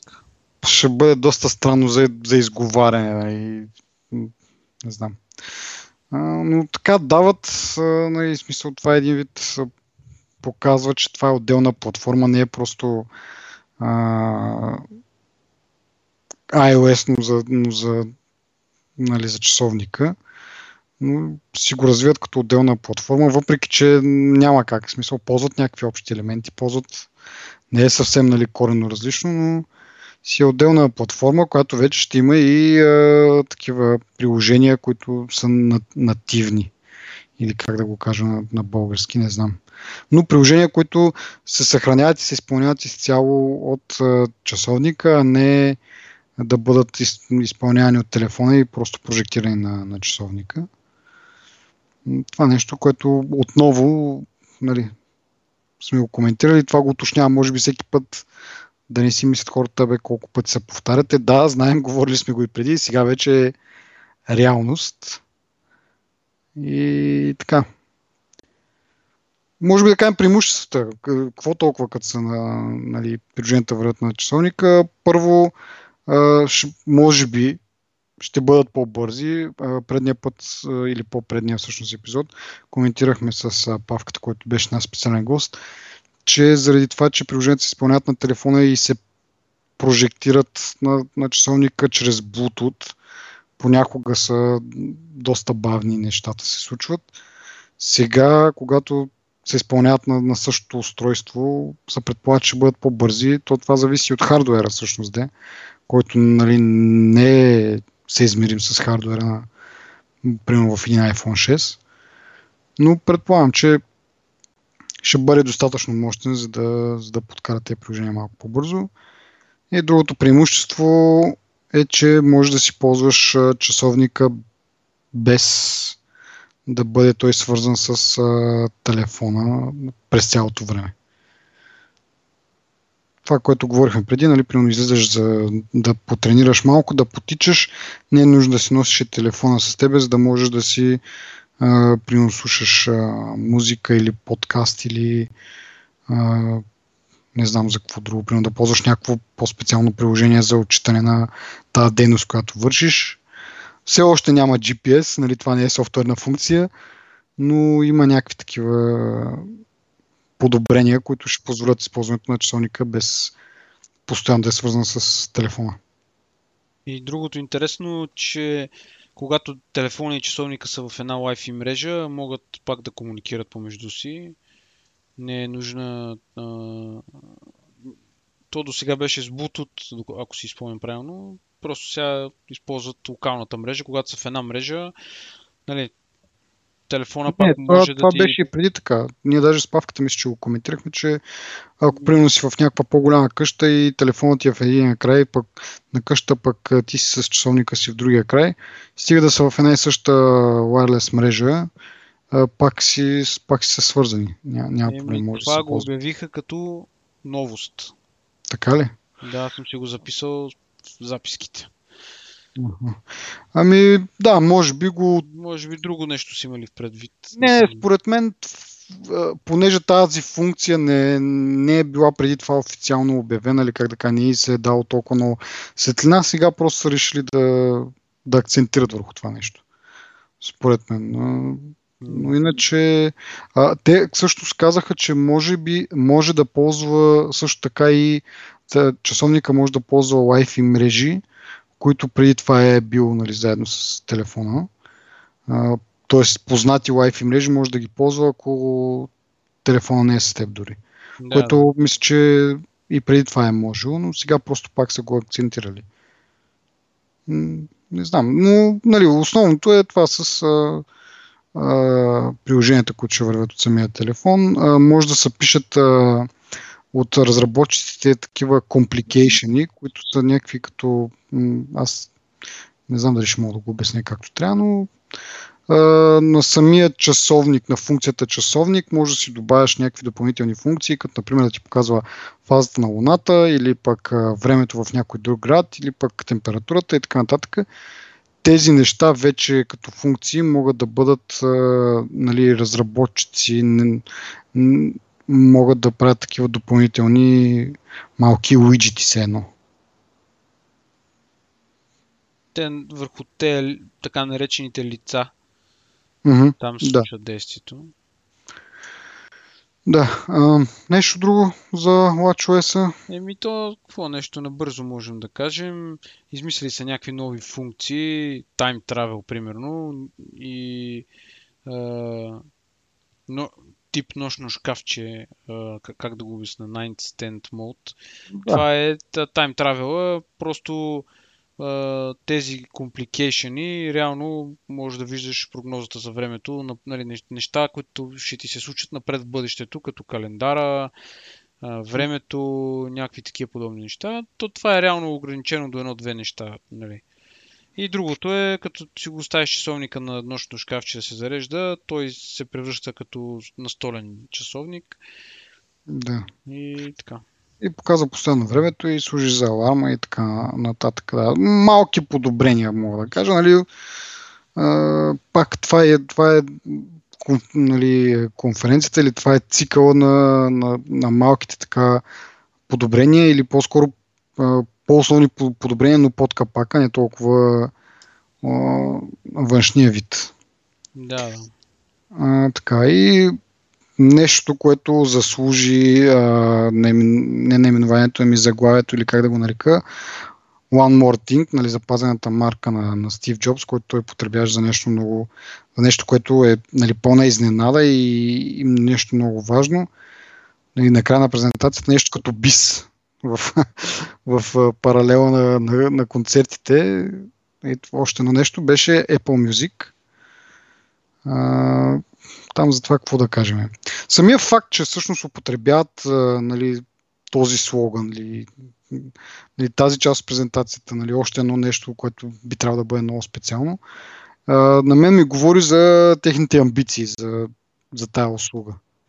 Много хора коментират, че нали, това въобще не е място да, нали, да се покаже тази услуга на конференция за разработчици и така нататък, трябва да си изчакате по принцип нали, а, септемврийския им евент, който принцип обявяват iPhone, им се води и, евента, на който обявяват такива музикални, музикално свързани неща. А, но в случай явно това е било толкова важно за тях, че го обявиха сега. И като погледнеш, нали, като замислиш iTunes каква роля е играл в миналото. И, нали, в началото на 2000, 2000 година, там 2002, 2003, 2004 година, с iPod и iTunes. Сега това за мен е, ще играе същата роля. Да се превърнат в основен играч. Както преди са били в продажбата на музика, сега в стримането на музика и затова може би употребиха и а, това нещо за още едно нещо. Ми те едно време са имали а, условията да бъдат основния играч и да налагат правилата. В момента няма да имат същата успеваемост, просто защото услугата им се заплаща първо. И с изключение на първите 3 месеца, която е безплатна, което не е достатъчно, нали? Не, не, няма да е толкова привлекателно за по-бедните държави. Значи, може би е редно да кажем, че те ще развиват 24-часово радио, което ще се излучва от три града, нали, два от Нью Йорк, LA от Лондон и реално ще бъде, ще, първоначално ще бъде достъпно до 100 държави. Даже те казват 100 плюс държави, което може би означава 101 държави. И реално а, това е нещото, което може би те ще си плащат. Не, просто не... Apple, според мен, не е така компания, която би пуснала нещо безплатно е така. Но пък и това е в силата, нали, и привлекателното, че като знаеш, че не е платено, нали, е качествено. Не, като е платено, е качествено. Mm-hmm. Ми реално погледнато, те, как да кажа, защото те, когато тръгват с iTunes, също не е било за бедните, защото всяко нещо се е заплащало. В смисъл, iTunes е нямало безплатни неща. Това е просто един вид трансформация на това, което преди хората си купували като плочи, след това като дискове, след това като нали, е, цифрова музика. Сега вече не купуват нали, отделни албуми, а си купува са абонамент се едно и си го стримваш. Тоест, това няма общо с беден богат, кой може да си го позволи и кой не. Това е всъщност, просто. Аз си пускам Spotify, пускам си Spotify и съм доволен. Разбираш ли, това е разликата. А, от, от тази гледна точка, Еми, да. да прав. Писал, конкуренцията просто в момента има две или са три такива по-големи услуги, които всяка от които има някакъв, може би, безплатен план. За Spotify съм сигурен, защото го ползвам. Да. И там съм доволен. Да. Услугата е качествена. От това, че на, на две-три песни чувам по една кратка реклама, мен не ме притеснява. Да, ами да, всъщност съгласен съм с теб, че може би няма да има този успех, който или то рано да се каже по този начин. но да кажем, че едно време наистина с iTunes те са били единствените, които са или да кажем другите са били по-малки или не знам, по това време не съм, не съм се интересувал чак толкова живо, но а, доколкото съм чел историята, те са основния играч, така да се каже, в това да продаваш музика онлайн. Сега нали, ситуацията е малко по-различна, доста хора ги изпревариха вече в, в тази сфера. И може би наистина няма успеха им да е толкова пълен, нали, да, да притежава толкова голяма част от пазара, но има и нещо друго, в смисъл това приложение ще бъде вградено в iOS, т.е. ти автоматично го получаваш и, и това е много много силна позиция според мен това ти да си, нали, това нещо да ти е вградено в телефона, много по-лесно е за, за хората, които не, нали, просто искат да, да слушат нещо. Дали ще дадат 10 долара на Spotify, дали ще дадат 10 долара на, на Apple е едно и също, нали, реално погледнато. Е, само, че едното просто го имаш вече инсталирано. За другото трябва да го потърсиш, трябва да знаеш за него. Да, от друга страна пък като го потърсиш и като знаеш за него като си направиш труда да го инсталираш, може пък да слушаш безплатно, нали? не е нужда да даш 10 долара. Но, нали, както казахме, Apple се грижи за това е, изживяването на потребителя да бъде максимално лесно и, и, и го улеснява в това той да дава пари за това нещо. Значи, Реално, да. а, обективно погледнато, Apple имат и много други плюсове. Освен, че са силната компания най-силната компания, да речем, една от най-популярните компании, тя благодарение на iTunes има много много сериозно минало в музиката, нали. И хората, които стоят зад този проект, нали, те купиха mm-hmm. на, на Дре, нали. А, този, а, винаги му забравям името, не всички е с голата глава, който презентира реално услугата. Той е много... Да, той е много силен продуцент. И mm-hmm. те реално имат те имат реално музикантите зад гърба си.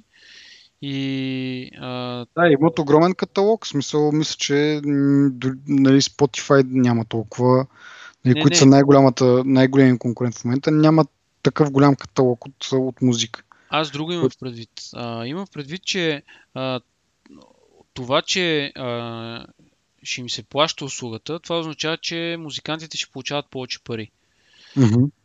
И оттам означава, че ефтините, безплатните услуги или трябва да си променят бизнес модела и да започнат да дават повече пари, което съответно ще струва на, на слушателите, на потребителите, или просто трябва да се предадат. Примерно с Taylor Swift скандала от миналата година, не знам дали го помниш. А помня, че тя си, тя си изтегли музиката да. от, от Spotify, защото не получава достатъчно пари. Нали това беше? Да, идеята е такава, че просто да. защо другите да, да не го последват то пример. So, при се, че ще взимат повече пари при Apple, със сигурност, това е, няма как да не е така. Да. Еми да, аз преди време бях а, чел нещо, че всъщност а, музикалните фирми там или продуцентски или как се наричат, те нямат изгода да, да сключват такива сделки с ексклюзивност. Мисля, за тях е най-добре, ако присъстват на всичките, на всичките платформи, на всичките приложения, защото така си увеличават за тях нали, всеки един цент е цент в плюс. Нали. Няма значение, че едните дават повече, другите по-малко. Но пък го има и този прецедент с Taylor Swift, така че може би има някакво значение. Все пак не знам. Ще видим как ще стане. Според мен да. това, което казвам аз, може би няма да се сбъдне на, на 100% от тази гледна точка, че със сигурност все ще направят някакъв от, ще, ще си оставят отпечатъка в това нещо и със сигурност ще са силната конкуренция. Защото по принцип идва новата конкуренция, тя докато набере сила, бла, бла, бла, нали знаем. Въпросът е, че да. Apple не са тази конкуренция. Apple да. идва и просто казват, Еми... ние сме шефовете тук. Да. Имат го това преимущество, че приложението просто ще бъде, е, не знам те дали го казаха, но мисля, че Джимми Йовайн го каза на, на, на 1 милиард устройства. Ще го има това по дефолт.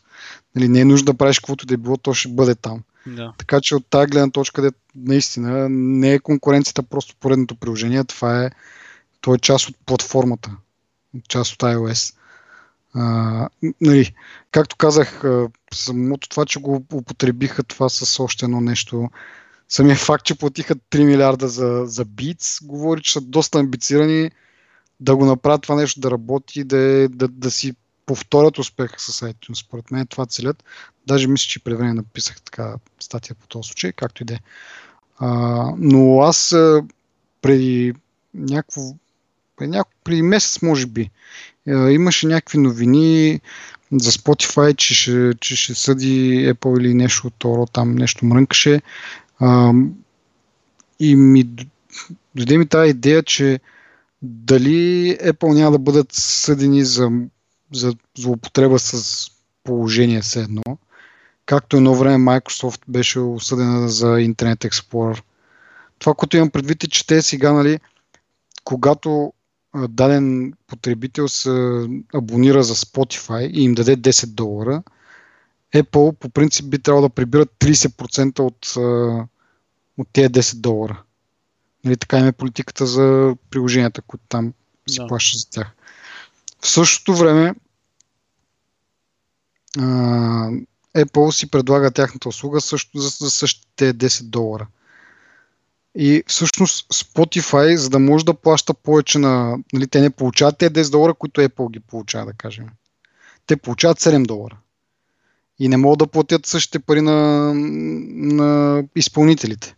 Да. За да могат Spotify да, да, да, да дават същите пари, да кажем, на, на изпълнители, те трябва да си дигнат техния абонамент, така че след като платят на Apple 30%, за тях да остават 10 долара, което автоматично прави приложението по-скъпо и нали, автоматично хората ще изберат по-ефтиното, много ясно. Еми да.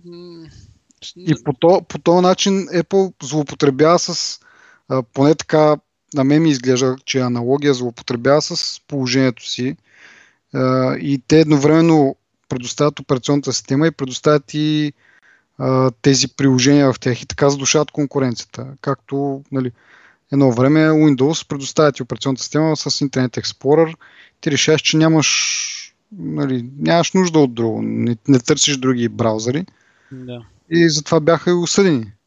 И до момента това нали, не, не представляваше, може би, проблем, защото не знам, може би защото приложенията са били безплатни. Всичко, което те са правили, нали, имат и приложения за карти, по същия начин ли нали, мога да кажем, че те злоупотребят, но там поне нали, не, са, не са обвързано с плащане. А сега не знам, не мога да го обясня точно нали, това, но първоначалната ми идея мисля, че, мисля, че стана ясна, че един вид задушават конкуренцията по този начин и могат да да бъдат справени пред някакви съдебни дела и да бъдат задължени дали да, да си вдигнат цените или да намалят просто тези такси, които имат към разработчиците на други на приложения, не знам. Ами, аз по, по принцип не ме бива много, като стане въпрос за съдебни дела заради патенти или заради нарушени някакви такива работи, защото реално нас не ни бива като цяло, защото това си е някакъв закон някъде си. В смисъл, да. ти трябва да го знаеш това нещо. Да, но, те, чисто морална гледна неща. точка, да, но чисто морална гледна точка Apple не са най-чистите хора на света за много, неща, за много неща. Защото това си истината сега, нали? Ние тук плюем Samsung, други компании, но сега Apple са от този тип компании, дето ти казваш, идват и се възползват от положението си на пазара. Да, и Реално, си намерайте. Да, все едно ти, ти си представи, измисляш един продукт, който го продаваш 1 милион пъти, на този продукт пускаш конкурентна услуга. Ми тази конкурентна услуга автоматично става едва ли не се на останалите услуги, нали, които те нямат те устройства, собствените си устройства, на които да го пускат това. Mm-hmm. И от тази гледна точка е просто ще кажат, о, господа, това е нашата услуга, оправете се. И реално това би довело до някой фалит, някое дело и някакви такива неща. Нямам така си мисля. Надявам се а, да не го правят с мръсна цел. Ами, аз не вярвам, че те, това им е нали, целта, но то просто така се получава. Смисъл, те, тези правила са си от едно време, от, от преди 8 години, нали, когато беше първи iPhone. Или, аре не от 8, от 7, защото App Store е една година по-късно. Но правилата са си от, такава, от тогава така. Просто сега така се получава, че на тях им влиза в интерес да влезнат на този пазар. Но с това си, нали, както казах, малко се преплитат нещата. Нали, едва ли някой седи и потрива доволно ръце и каза, е сега как ще ги, нали, смисъл, как ги прецакахме с тази политика от 30%, но със сигурност един добър а, страничен ефект, така да се каже. Или, мисъл, за тях... Аз съм съгласен с теб, но просто а, тази гледна точка, че, за която ти казваш, нали, много, много е възможна, някой да, да, да се оплаче.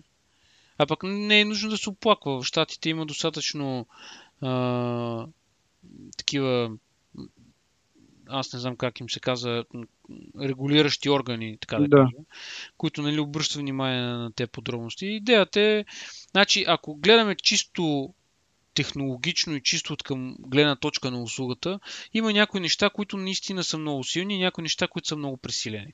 Най-пресиленото нещо е тази връзка на феновете с, а, с изпълнителите. Нали? Това не би работил с, с големите фенове, а с големите изпълнители, освен тези, които а, бяха изрекламирани нали, на представянето. Това според мен е едно улеснение. В смисъл, вместо, примерно, ако си фен там на дадена група или на даден изпълнител, вместо да му следиш Twitter, Facebook и, и вебсайта, нали, един вид това нещо да го замести. Но това всичко си зависи от самите изпълнители. Дали ще, са, нали, ще поддържат на тях ще им е интересно това да го правят единствено или, или не единствено, но а, като си поснат а, в Facebook, в Twitter или на сайта нещо, да го поснат и в Connect. Нали? И тогава вече има смисъл. Но, нали, ако не са ползват самите изпълнители, просто е така е за в началото, нали, колкото когато е свежо и ново и интересно, и след това замре, хората ще продължат а, да си ги следят по разни други канали. Това не е кой знае какво за мен. В смисъл не е основната част. Просто е... Друга идея някаква... имам аз. Просто в договора им ние ви даваме много повече пари от другите, просто в договора ви пише, че един път седмицата ще поствате нещо си. Нещо си. Ами, да, или пък може каквото поствате в социалните мрежи да го има и там, примерно, нещо, някаква такава клауза. Съмнявам се чак толкова да са нали, да знам, рестриктивни да правят такива, а, такива граници да налагат. Не знам. А, това толкова ли е важно? Смисъл... Значи, като, като цяло, за мен самата услуга не е важна. В смисъл, не ме привлича много-много. А, може би с а, това, че използват хора под техните думи музикални фенове, които разбират от музика, нали, за препоръчването на, за съставянето на плейлисти, за препоръчването на музика, това може би би ме спечелило, защото ми, а... Имаш 3 месеца безплатни, може да се пробват. Те, да, между другото, да. това няма да се налага да чакаме чак до есента. Ми сега на, на 30 юли ли казаха? На 30 юли мисля, че го да. пуснат. Или 30 юни. Не, мисля, че 30 юни беше, да. 30 юни ще го пуснат, а, с което се издадоха и че тогава ще бъде пусната iOS 8.4. С този апдейт ще бъде пуснат а, нали, новата функционалност. А, тът, така. Другото интересно е, че ще има такова приложение и за Android. Което не знам как ще бъде възприето сега. Върлите Android фенове, нали, като и, нали, по подразбиране са и върли хейтери на Apple, така че нали, при тях няма да работи, но при по-така как кажа, обикновените потребители на Android, които просто имат Android, защото това са им продали, примерно, или няма значение каква е причината, но нямат а, така изграден а, изградена неприязан към Apple, може да им, да им да почнат да го ползват. Вероятно с, след доста силна реклама от страна на Apple. Нали, защото там вече нямат го това преимущество, че ти е вградено в системата. Че потребителя трябва да си го изтегли. Да, да. Да, но отново пак нали, има препратка към дните на iTunes, когато iTunes става приложение, нали, пускат приложение и за Windows.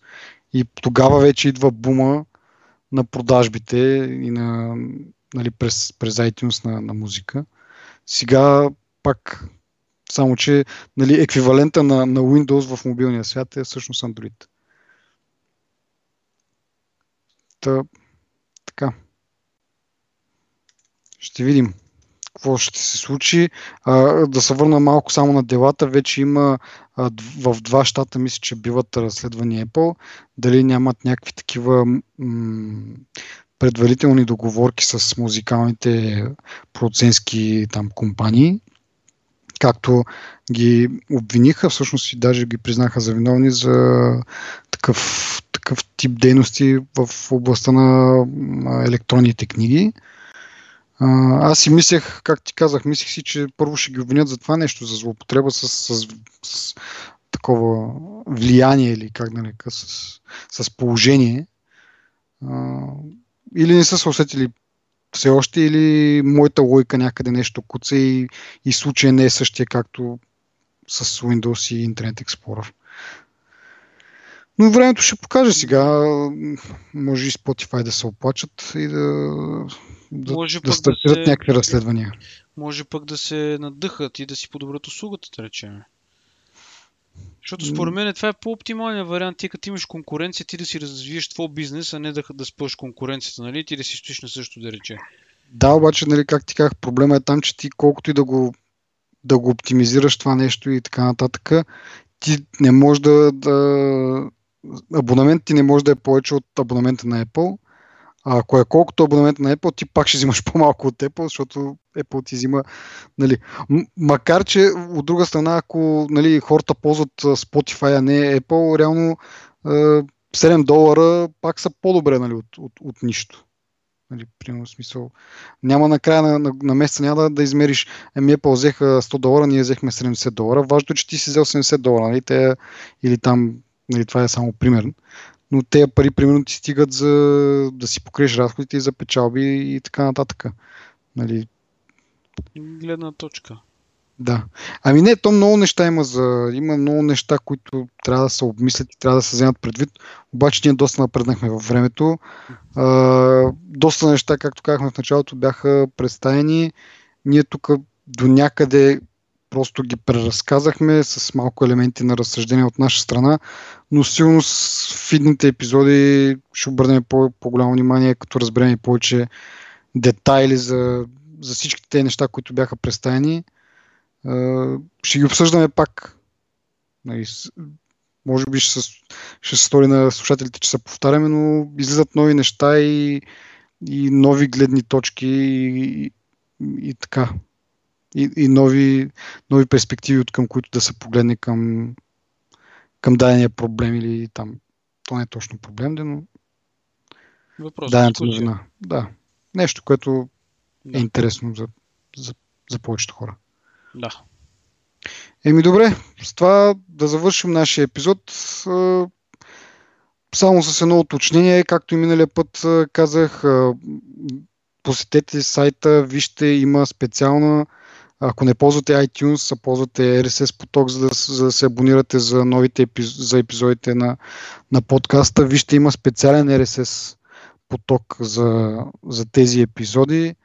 А, нали, приканвам ви да ползвате него, защото е по-удобен и а, има повече функционалности и най-малкото може да видите артворка на, на подкаста, което смятам, че всеки иска да, да има нещо по-красиво, така да се каже, да вижда пред себе си, отколкото а, празна картинка.